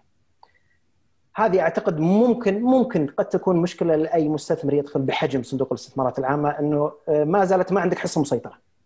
هذا ما يلغي أنك ما تقدر يعني تطبق الأجندة اللي عندك أو الاستثمار اللي أنت بتسويه في النادي. الحاجة الثانية تقييم النادي كإنتر من سوني بمليار يورو. إذا أنت بتقول لي والله بتشيله كله، بتشيل ثلاثين بالمئة ثلاثين بالمئة بتاخذ ثلاثين بالمئة حصة في إنتر مقابل نيوكاسل كامل ثلاثين بالمئة ثلاثمئة مليون. بس مو بواقعي مليار تقييم، أنا أعتقد أنه مو بواقعي، مو بواقعي وخصوصا في أندية إيطاليا، لأنه الخسائر مستمرة سنة ورا سنة. يس في البراند له له قيمة والجمهور والقاعدة الجماهيرية ولا ما ذكرت كلها لها قيمة طبعا، لكن إنه والله أنا أدخل بتقييم مليار، وهذا اللي خلى إذا كنتوا سمعتوا فيهم البي سي بارتنرز برايفت إكويتي من من اليو كي كانوا داخلين على أساس إنه التقييم، قالوا في النهاية إنه إحنا نقيم النادي بسبعمئة وخمسين مليون فقط، وهذا اللي كان موقع الخلاف نوعا ما بينهم وبين سونينج، إنه إنه إحنا نقيمون مليار. فأعتقد يعني إنتر الآن بما إنه ميلان غير معروض يعني رسميا، ممكن إن إنتر يكون فرصة فرصة وخصوصا إنه إنتر محتاج كاش، محتاج إنه يضخ أموال، وخصوصا بعد الخسائر اللي سجلوها، وخصوصا إنه في الحكومة الصينية مسوية ريستريكشن على الفلو حق حق الاستثمارات إلى خارج الصين. فيعني بنوعا ما الإدارة في وضع محرج، عندهم ديون قابلة للسداد خلال السنة هذه والسنة اللي عقبها، وسندات لازم تسدد. ممكن أن تكون فرصة، لكن أعتقد الموضوع يقف على الفاليويشن ويقف على موضوع البرسنتج اللي ممكن تأخذه صندوق الاستثمارات العامة فيها. وبعض هذه القروض حلت يبدو لي منها، يقول لي ألمو على الأقل أن دفعة عليهم لصالح مانشستر يونايتد على أحد اللاعبين ما أتذكر منه، يقولون فاتتهم الدفعة، فيعني بموجبها هذه حتى لو إنهم بيرجعون يسددونها بنشلة، لكن هذه بموجب بس فواتك للدفعة هذه يترتب عليها أشياء كثير، من ضمنها أنك قد تكون مضطر فعلا أنك تبحث عن شريك جديد يضخ مبلغ مالي. أنت تشعر أن لو دخل صندوق الاستثمارات في شيء زي كذا راح خلينا نقول راح يكون له دور فعال في الإدارة، ولا هو مجرد استثمار مادي ولا فاينانشال؟ أعتقد لابد أن يكون له دور، أعتقد لأنه أعتقد أنا أغلب الاستثمارات اللي تصير في الأندية ما هي استثمارات لغرض الربح فقط. إذا أنت تأخذ نادي، إذا أنت بتقولي والله بحط لي ثلاثمئة مليون أربعمئة مليون خمسمئة مية مليون، الربح اللي يجي لك في النهاية ما أخذ بالحسبان يعني التغيرات في موضوع المخاطرة اللي تأخذها في قطاع كرة القدم. الربح اللي بيجي لك في النهاية شيء ما يسوى، شيء ما يسوى اني اروح اجمد فيه خمسمئة مليون اذا كان ف... ربح اصلا، اذا كان ربح أه بتكلم انت والله كبرسنتج بيجيب لك ثلاثة بالمئة يجيب لك أربعة بالمئة خمسة بالمئة، هذا تقول والله اذا الوضع مره اوكي، لكن ممكن يجي لك يعني ظروف زي اللي شفناها مثلا خلال السنوات هذه، أه الوضع يعني سيء جدا. اجل وش ف... الجوانب الجذابه للمستثمرين؟ اعتقد الانديه خصوصا الانديه الكبيره هذه ممكن انها تكون كانها منصه ولا بلاتفورم لبروموشن، وهذا حق مشروع، حق مشروع السعودية وحق مشروع صندوق الاستثمارات لأي طرف آخر. أنا أدخل في الأندية الكبيرة هذه أبغى الإكسبوجر للقاعدة الجماهيرية الموجودة اللي تتابع حول العالم. أنا ممكن عندي أجندة تسويقية، أسوق المملكة، أسوق سياحيا، أسوق تجاريا، أسوق ماليا. الموضوع مو فقط إن والله داخل أنا عشان إنتر عشان أجيني بنهاية السنة أجيني أرباح وأحطه في جيبي وأطلع. نو. ما يعني أغلب الاستثمارات اللي تصير الآن في الأندية، إذا أنت تأخذ نادي واحد ما هي مجموعة أندية. أنت نادي واحد ما أعتقد يعني يكاد يكون الناس اللي يدخلون فيها لغرض الربح يعني نسبة ضئيلة جدا جدا جدا.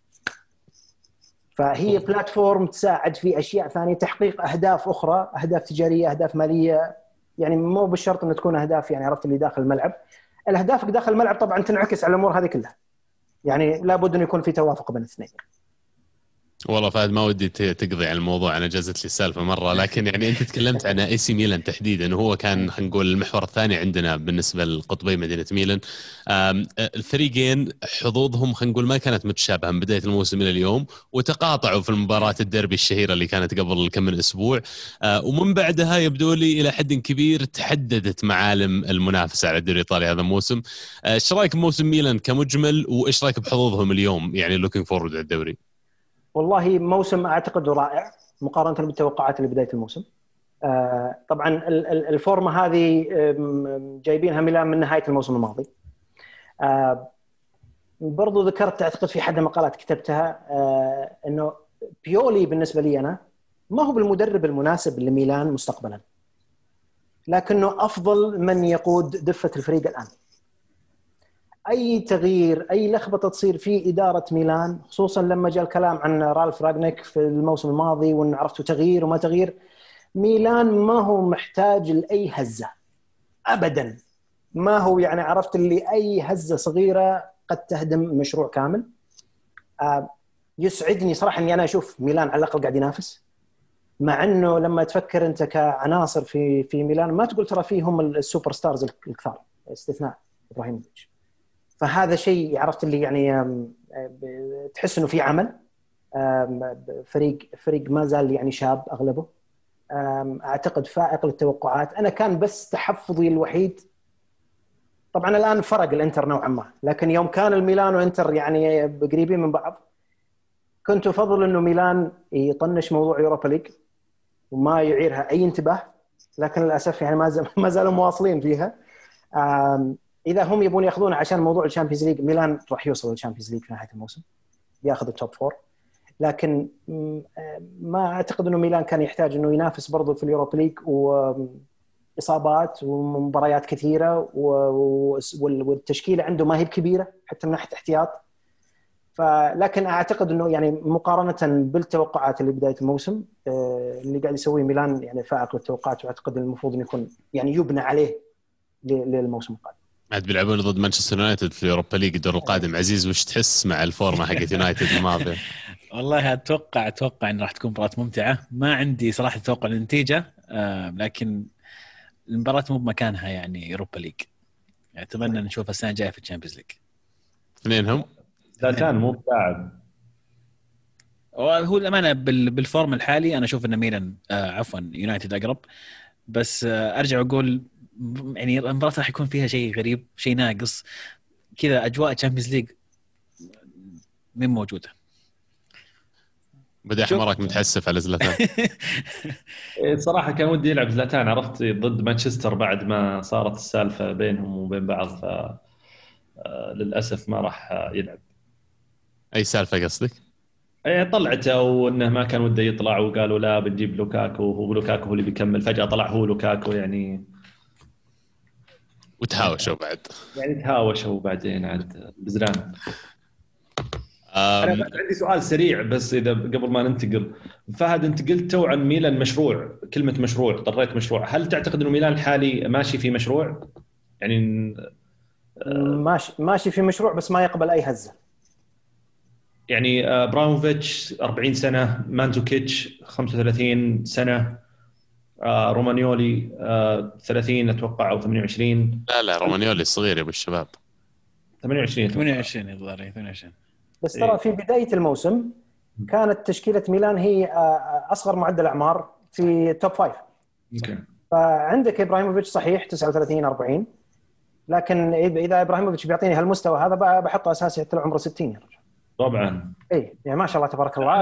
انا ترى اسالك لان احنا في ناس راكبين الباص حق ميلان، فودنا نعرف احنا ننزل ولا نكمل. والله شوف انا انا راكب باص الانتر من بدايه الموسم. عفوا للاسف اي للاسف اي راكب باص الانتر لانه يوفاوي انت اصيل. لا لا لا لا, لا آه. يوفاوي اصيل ولا ودي الانتر ياخذها، لكن قدامك واقع قدامك يعني اشياء واضحه، والانتر صراحه الشغل اللي قاعد يسويه وخدموا خروجه من جميع البطولات، صار الآن متفضل الدوري. تشكيلة صراحة قوية كبيرة، لي بعض التحفظات على موضوع كونتي، لكن أعتقد له فضل كبير برضو على اللي صاير في في في إنتر. خلاص يعني إنتر خلاص يعني إذا إذا أنت بتنتهي بينتهي الموسم وإنتر ما أخذ الدوري، مصيبة مصيبة مصيبة فعليا للإدارة ومصيبة لكونتي. ف أعتقد يعني من الدوري منتهين، خصوصا إذا اليوم فاز على أتلانتا، الموضوع أعتقد شبه شبه شبه صعب إنه واحد يلحق يعني. صحيح. يعني خذنا الثلاث فرق وحظوظها لحد كبير. الموسم الجاي إيش تتوقعون بين الثلاثة هذه؟ مين اللي راح يبتلون يدون كويس ومين اللي بتراجعون؟ صعب صعب. الانتقالات صعب. الانتقالات لازم نعرف انتقالات وش يعني. ما ما أقدر أحكم من الآن صراحة. ممكن تحكم من الآن على حسب المعطيات اللي موجودة الآن، أقول لك والله إنتر بيكمل. لكن ما تعرف وقت الانتقالات وش اللي بيصير. كونتي كل أسبوعين وثلاث أسابيع عرفت يلمح لما حب يطلع، ما ادري يستمر ما استمر، واخرتها اليوم اظن وامس.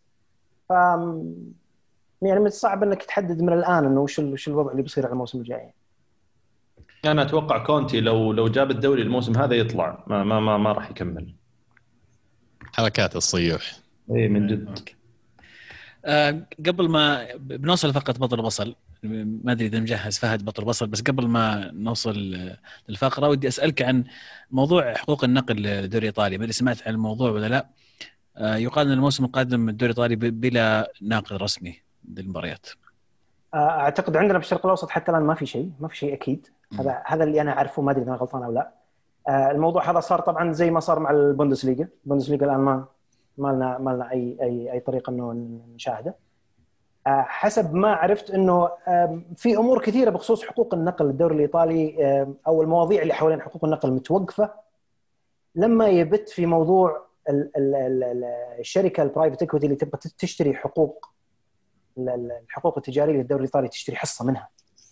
فالموضوع ما زال الان متوقف. اعتقد يمكن الموضوع له علاقه فيه، الشركه هذه ما تبي تدخل، والكلام ما زال عرفتي يحوم حوالين موضوع سوبر ليج، الانديه هذول بتطلع، الحصه هذه تمثل لنا، اذا صار اي مشكله شلون نتخارج منها، دور الانديه فيها. فاعتقد هي موضوع حقوق النقل كله يدور حوالين الاتفاقيه هذه متى ما تمت. اعتقد ممكن الامور الثانيه تكون تكون يعني اوضح. الدوري الايطالي اعتقد يعني خسر خسر جزء كبير من قيمته. طبعا عدم وجود الجمهور برضو يعني يخسروا اكثر واكثر، لكن اعتقد انه فرصه مواتيه اذا في احد القنوات اللي عندنا يبون يدخلون فيها سواء هو او البوندسليغا، اعتقد فرصه لا تعوض. طيب بطل وبصل انا قايل لي جهز. جاهز جاهز جاهز يلا. لا لا بس اخر واحد انا اخر واحد أو آخر واحد. أه. طيب أجل خلينا نبدأ من عندي. أنا بطل الأسبوع أتمنى أن ما أخذ واحدة من أبطالك وأهدافك، ترى ما تناقشنا في الموضوع، شكلي أنا آسف لزرفتكم، لكن مبدئيا بطل الأسبوع بالنسبة لي آه ستيفن جيرارد والدوري الاسكتلندي مع آه رينجرز بعد غياب آه طويل. ما راح أتكلم كثير عبد الرحمن، ممكن تعيدها بعد شوي تعطي أنت معلومات إضافية عن الموضوع إذا حاب. أنا كان في بالي واحد ثاني على طول مالي. بطل الأسبوع ليفربول على الخسائر المتتالية، خامس خسارة على ميدانه، أتوقع إنه يمر في أزمة حقيقية فعلا ليفربول. هذا الأسبوع هدف توامبا الدبل لاعب التعاون. عبد الله جاهز؟ عندك بداية حمد ما كنت زعلان إنه زرفوك. والله شوف، أو بقول جيرارد، هو أنت أقول الثاني.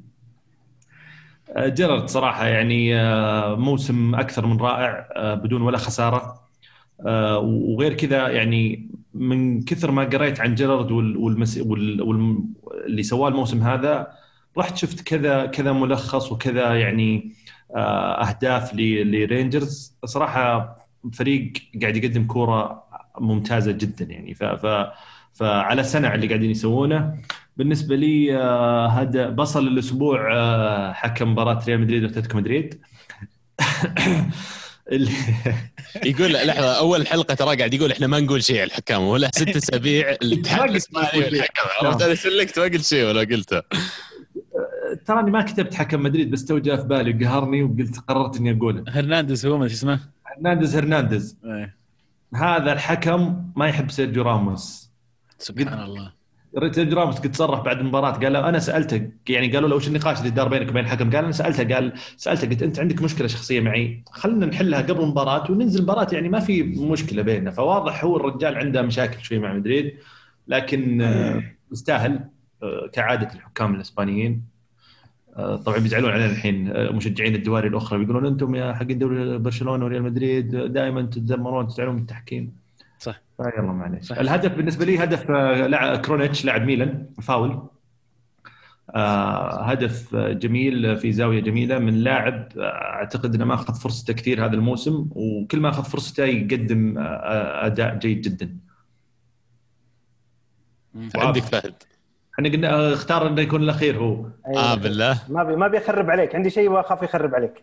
لا لا مو مخرب عليه. طيب أنا بقول لك البطل عندي الجولة هذه. بطل أول شيء مقترح تغيير القانون اللي تكلمنا عنه عنه بداية الحلقة، قانون الأوفسايد تحديدا والإصلاحات المزمعة في عالم كرة القدم.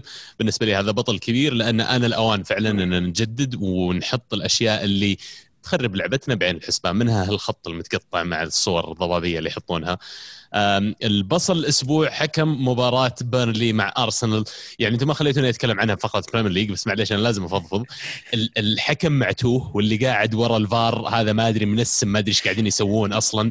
الكورة تصقع بنفس يد اللاعب ثلاث مرات خلال أربع دقائق، والحكم كل مرة يسلك ما يرجع يشوفها حتى فار. ويوم حسب بلنتي في الأخير على لقطة أوكي أتفهم إنه ألغاها، يرجع طال عمره يشوف الفار. فأنا عجز صراحة بالنسبة لأرسنال تحديدا، عجز أفهم الفار كيف يطبق على الفرق دون فرق، آه لكن غير مقبول الصراحة اللي صار. وبصل كبير. هدف الأسبوع أنا ما كان عندي هدف، بس أشوف العالم شابين على هدف شي آدمز في المنشن، فأقول هدف شي آدمز وأنا ما شفته. هدف جميل، يعني أخذت مني الهدف صراحة. أجل أوصف أنا ما قلت. لكن عندي هدف ثاني ما أدري إذا شفته ولا لا، سنابري على كروتوني، تورينو كروتوني. صراحة هدف كان كان حلو من الزاوية اليسار، وشبكها في الزاوية الثانية من برا منطقة الجزاء. لكن هدف شيء آدمز طبعا من الآخر، كرونيتش نفس الشيء. لكن البطل أنا صراحة أبي أعطيها أودينيزي على المستويات اللي قاعد يسويها صراحة في آخر يمكن تسعة أو عشر مباريات.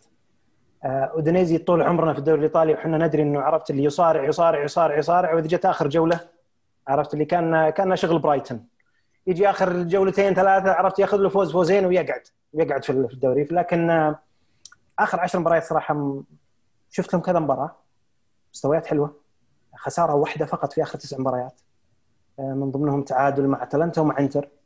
فاعتقد يعني يستحقون هل هل هالمسيره هذه حقت التسع مباريات الاخيره هذه يستحقون فيها، يستحقون عليها بطل. معلش هو من مدربهم فهد آه شكله غريب، شكله مو بغريب بس اني ما ما, ما عرفته. آه جوتي اي ثينك سيف الله شو ايطالي هو اي ثينك جوتي اي ثينك اه ايطالي يعني ظاهري آه صح لوكا جوتي اي جوتي اي آه.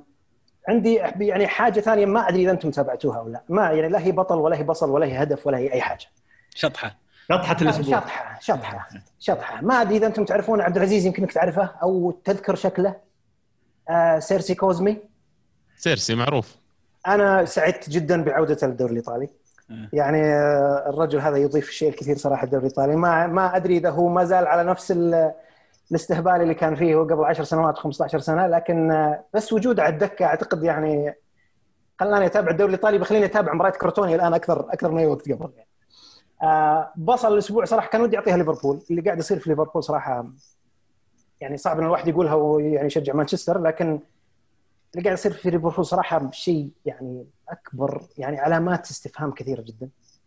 آه أحمل فيها جزء كبير الإصابات طبعا لها تأثير كبير على ليفربول خلال الموسم، لكن أعتقد إنه كلوب يتحمل جزء كبير من اللي قاعد يصير في ليفربول.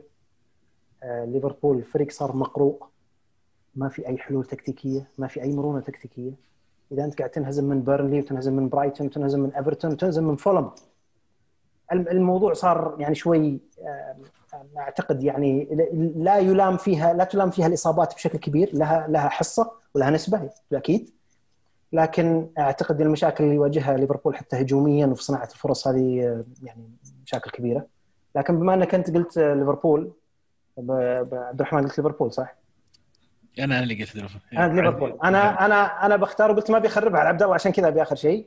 انا صراحه بصل الاسبوع بالنسبه لي تشاكا، الاسيست الاسيست والله حلو الاسيست والله رائع الاسيست والله. يعني يعني حتى يعني يعطيه اسيست وهذاك ما يدري عرفت يعني اسيست بدون تشاكا. بالنسبه لي صراحه كانت يعني تصرف علي ومسلكين للحكم. لا لا لا الحكم اتفق معك مليون بالمية مليون بالمية. ولا هو على ارسنال، اعتقد الدوري الانجليزي صار فيه احداث كثيره تحكيم فيها صحيح. كان سيء جدا يعني. فهد أنا أول شيء أشكر لك مشاركتنا حلقة مشاركتنا حلقة اليوم. يعني أكاد أجزم أن واحدة من أمتع الحلقات، والضيوف اللي شرفونا في الحلقة ما شاء الله عليك موسوعة في كرة القدم وحتى برا. يعني دائما يمتعني اللي عنده نولج ومعرفة خارج شوية إطار الملعب، لأنه يساعد كثير في فهم اللي يصير داخل الملعب من قرارات رياضية وغيرها. طبعا أعتبر برنامج برنامج يكون تشرف باستضافتك في أي وقت تكون ودك تسولف، ودك بس تطلع علينا أبرك الساعات. أعتبر نفسك جزء من فريق. يعني جزاكم الله خير. أولا شكرا على الدعوة، أشكركم على الدعوة كلكم فرد فرد، وشرفت تشرفت معكم واللي طلعت معكم، وإن شاء الله إنه ما ما أثقلت على أحد منكم أو من أحد من المستمعين إن شاء الله. آه وابد انا انا يعني بين ايديكم متى ما بغيت وانا حاضر، وان شاء الله باذن الله آه نشوف هل هالبودكاست صراحه يعني ما ما ما سنحت لي الفرصه قبل اني اقول لكم اياها. آه بودكاست رائع رائع جدا، الطريقه اللي انتم يعني تديرون فيها البودكاست مختلف عن الباقيين، وهذا اللي يعطي شوي اضافه آه حلوه للبودكاست. ان شاء الله انه نشوفه في مصاف التوب، مو فقط في السعوديه لكن في العالم. من طيبك والله يا فهد، ألف شكر لك مرة ثانية ونتشرف بك والله. موفقين، شكرا جزيلا. جميل. نراك على خير. شكرا, شكرا جزيلا. سلمت. والله خوش ضيف يا بداحم، يقولون انك لعبت دور الوسيط في الموضوع، اعطيتها حبة من ريولة كذا وزبطت الموضوع. ينزل لك شيك ولا يهمك يا بداحم. ترقبوا الاسبوع الجاي الجاي. لا للامانة أمانة انا من متابعين فهد من من فترة، ويعني حسابه في تويتر من أثر الحسابات اللي ممكن تتابعها، المقالات اللي يكتبها، المعلومات اللي يجيبها، يتكلم عن أكثر من دوري، يتكلم عن جوانب خارج المسطير الأخضر زي ما زي ما قال عبد الله، أشياء فعلا تفتح عيونك على نقاط ما كنت ماخذها في الحسبان. ففعلا حسابه ممتع، وراح إن شاء الله نمنشنه في مع مع مع الحلقة، وتابعوه. أنا أعتقد أنه راح يثري ويضيف لكم الكثير، وفعلا كان يعني ضيف ممتع ممتع من الضيوف اللي ما ودك يوقف سواليف، ودك كذا تكي وتسمع سواليفه وتروق عليه. كيف فاتت عنا نعطيه بطل يا أخي، تو يجي على بالي والله. أنا والله ينفع عدل ينفع عدل والله جت على بالي يوم قال جيرارد عزيز، بس إني قلت يعني ما ودي أحرجه ولا ودي يعني عادي. اسمح لك تغير الحين. طيب بطل اسبوع فهد القاضي. والله يستاهل. طيب ما دام قاعدين نتكلم عن ابطال الاسبوع وكذا، اكيد ابطال الاسبوع انتم متابعينا ومستمعينا. عزيز على طاري ابطال الاسبوع، اعطينا المنشن حق الكره معنا. من منشن الكره معنا مصطفى يقول بطل الاسبوع فولم اللي اطاح بحامل اللقب واصبح على بعد نقطه من الخروج من مراكز الهبوط. ابصاد الاسبوع تشاكا صلاح وكامبوس. هدف الاسبوع هدف شي ادمز لاعب ساوثهامبتون. حازم يقول بصل الأسبوع ليس هرنانديز هرنانديز بل الاتحاد الأسباني على تعيينهم لهرنانديز حكم للديربي وبصل الرقم تسعة. بطل الأسبوع جوهرة إنجلترا أفضل لاعب إنجليزي حاليا ميسن ماونت. هدف الأسبوع هدف جوهرة إنجلترا وأفضل لاعب إنجليزي ميسن ماونت. توقعت بيعطي واحد ثاني. اسمك صعب صراحة. آي إس تسعة ثلاثة إكس يقول السلام عليكم، أتابعكم من زمان وهذه أول مشاركة لي، وبرنامجكم أفضل برنامج في التاريخ. وأنك يعني تعرف تعرف قلوب قلوب. سؤالي هل تتوقعون ميلان بعد إبراهيموفيتش راح يفقد قوته، خصوصا أن إبرا له تأثير داخل وخارج الملعب، وش الحلول اللي المفروض الإدارة تسويها بعد ما يروح إبرا؟ صعب. شوف، من الأشياء اللي سهلة يسوونها الإدارات أن لما يلقون لاعب زي زلاتان ليش يجيبونه، لأنه بيحل لهم مشكلة في الفترة القصيرة، لكن أكيد راح يترك هذا الموضوع أو يأجل الجواب على إيش بنسوي إلى نهاية عقد لاعب زي كذا. فبالنسبة لهم هو حل مؤقت لما يشوفون وضعهم مع باقي الفريق، ما تدري ايش يصير من هنا لنهاية الموسم. وشيء آخر بس بضيفه على كلام فهد يوم تكلم عن آلية الشركة المالكة لميلان. المعروف عنهم أن هم بنك استثماري، فيقرضون الناس فلوس مقابل مشاريع تجارية، وطبعا اللي مشهورين فيه آلية هذول تحديدا وقد تكلمنا عنه قبل، يقرضون المشاريع اللي فيها مخاطرة عالية جدا، لأن إلى حد كبير هم ودهم أحد يفوت الدفعة عشان هم يأخذون الأصل هذا اللي هو يغطي القرض حقهم اللي هو ميلان في الحالة. فأنا أعتقد حل مشكلة زلاتان لن تكون بيد آلية، لأن آلية قاعدين يفكرون على الفترة القصيرة المدى، يرتبون وضع النادي ثم يرجعون يبيعونه بأرباح طائلة. أعتقد المستثمر القادم راح يكون له الجواب هذا، ولا تستبعد نشوف واحد زي هالاند مثلا فجأة ينتهي به المصاف في مدينة ميلان. يعني المهندس بدري يقول بطل الأسبوع اليونايتد اللي وقف سلسلة انتصارات السيتي ولا خلاه يتعادل مع الريال. البصل سيموني اللي ما قدر يفوز على زيدان حتى بملعبه، وأكيد خيشة خيشة فخرية لهرنانديز. الهدف هدف ميلان أول ضربة حرة في الزاوية البعيدة، إبداع. أحمد يقول حياتي يا أصدقاء، اليونايتد خسر ست نقاط بأخطاء تحكيمية، يبدو أن ألمو شرب من نفس الكأس اللي شرب منه ليفربول هذا الموسم. البطل اليونايتد وهاري كين، جولة مستحقة لهم. البصل ليفربول على هذا المستوى السيء. هدف الأسبوع هدف هاري كين الأول بدون نظر للمرمى، ركنها صح. مشعل يقول سؤال المحنكين من دون قصور للمستمعين والمشاهدين، أفضل موسم كروي لدوريك المفضل تتمنى مشاهدته مرة أخرى لمتعته وإثارته بغض النظر عن نتائج فريقك المفضل. شكرا لكم. موسم ليستر يا عيال. تصدق والله؟ يعني موسم ليستر قلت لك لما تقول لي بغض النظر عن نتائج فريق فأتجرد من العاطفة الأرسنالية، أقول لك موسم ليستر بالنسبة لي كحكاية كروية وكحماس إني أشوف مباريات هذاك الموسم ما مر علي ولا أعتقد راح يمر في حياتنا قصة مشابهة. أنا نفسي صعب إني أحدد بالضبط موسم، لكن هي فترة نهاية التسعينات تسعة وتسعين إلى بداية الألفية كانت كان الدوري الإيطالي فيه تقريباً ستة وسبع فرق على أعلى مستوى، كانت منافسة محتدمة، وكان كل من التوب ستة كان كل واحد عندهم اسم مميز في الفريق أو اسمين مميزين على مستوى العالم، فكان الدوري في ذيك الفترة من أمتع الدوريات، فهذيك الفترة ممكن اللي اللي ودي ترجع. بداحم. أنا بالنسبة لي بقول ليغا كابيلو اللي آخر واحد قبل ما يستقيل، هو واحد صح أصلاً؟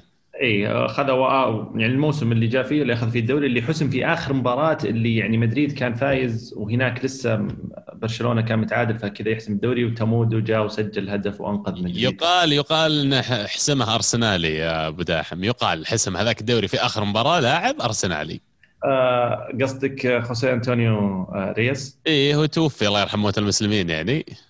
آه نعم رياس كان واحد من آه أح يعني أحد أهم المساهمين في هذا الدوري. أنا ترى عندي حب لرياس آه كبير من يوم ما كان في أرسنال. لاعب فنان بس لعبته علينا عضتنا واحد ينقال خوليو بابتيستا، ما أدري كانك تتذكر حتى. بابتيستا يحط يضع قضية كذا بس هذا اللي يعرف يسويه، يحضن ويركن. في راسه يقول بطل الأسبوع بطلين هالمرة، واحد ليفا اثنين هالند، بصل الأسبوع الدوري السعودي كله يبيلكم خياش بصل، هدف الأسبوع هدف ألبا رائع شق الزاوية الضيقة كنا هدف فيفا، وتكفون شفتوا هدف ضمك الثالث على الأهلي ودي أسمع تعليقكم، الظهير يطق الهواء ويخلي الكورة والسنتر يطيح نفسه فوضى. هذا يبيلها عبد الرحمن اللي فجأة اختفى. بس خليني خليني بطب اي سوري يسلم اي على بس كنت اتكلم عن طاري عبد الرحمن عطنا بعد شي رايك عن هدف ضمك الثالث الاهلي، بس كنت اتكلم عن ليفا وهالند ومباراه دورتموند وبايرن ممكن ما تكلمنا عنها، انتهت أربعة اثنين بفوز بايرن بعد تقدم دورتموند عن طريق هدفين لهالند، رد بايرن باربع اهداف هاتريك لليفاندوسكي. ليفاندوسكي زي اللي يقول يعطيك العافيه يا بابا، لكن خل خل الموضوع للكبار. لا لا أنا معليش مرحبا معليش معليش لأن المباراة بالنسبة لي على الأقل كانت على يعني على شفا خلينا نقول بليد ولا حد السكين المباراة كانت، لكن جاء واحد أرعن طق له واحد بعمر عياله وطلع من المباراة. تكلمنا عم عن جيروم بوتينغ، أنا ما أبغى أجي يعني أزيد في موضوع العبارات المسيئة، لكن تخيل العبارات المسيئة كلها وجهها لبوتينغ، أنك تصيب هالاند بالطريقة هذه وسخة، حركة وسخة الصراحة. هدف ضمك الثالث أبو داحم وش تعليقك؟ شفته؟ إيه على الأهلي؟ إيه إيه وش السؤال؟ يقول لك وش تعليقك؟ يقول الظهير يطق الهواء ويخلي الكرة والسنتر يطيح نفسه فوضى. أحد أهم أسباب مشاكل الأهلي هذا الموسم خط الدفاع، يعني ما هي مهر الدوري، يعني مو موضوع مهر تم؟ ما هو موضوع مشكلة مهر يعني على قولة السومة و... هم هم يقصدون أتوقع بالمهر يعني اللاعبين والأجانب، انك تدفع عشان تجيب لاعبين، لان اللاعب نيانج اللي جاهم لاعب تقريبا شبه عاطل جاي من الدوري الفرنسي ما يلعب، يبغى له اعاده تاهيل اتوقع راجع من اصابه، ففكره ان المدرب يطلب خانه وانت تجيب خانه ثانيه كانت هذه صدمه بالنسبه للجمهور وصدمه بالنسبه للمدرب. دفاع الاهلي هو المشكله يعني للاسف، تصرف يعني تصرفات غريبه، قرارات غريبه من لاعبين اصحاب خبره ولهم يعني آه خلينا نقول باع طويل في في الملاعب، آه لكن هذه هذه حال حال كرة القدم. الفريق اللي يبغى ينافس ويبغى ياخذ دوري آه الجميع يعني شوف الشباب وش سوى هذا الموسم على اساس ينافس ويوصل، آه جاب لاعبين ممتازين حتى على مستوى اللاعبين المحليين، جاب اللاعب اللي ممكن يلعب اساسي وجاب اللاعب البديل. آه الاهلي كان ينقص بعض العناصر وبعض الصفقات اللي تساعد المدرب وتساعد آه لاعبين خبره في الفريق اللي ما ما, ما قدروا يوفرونها الاداره.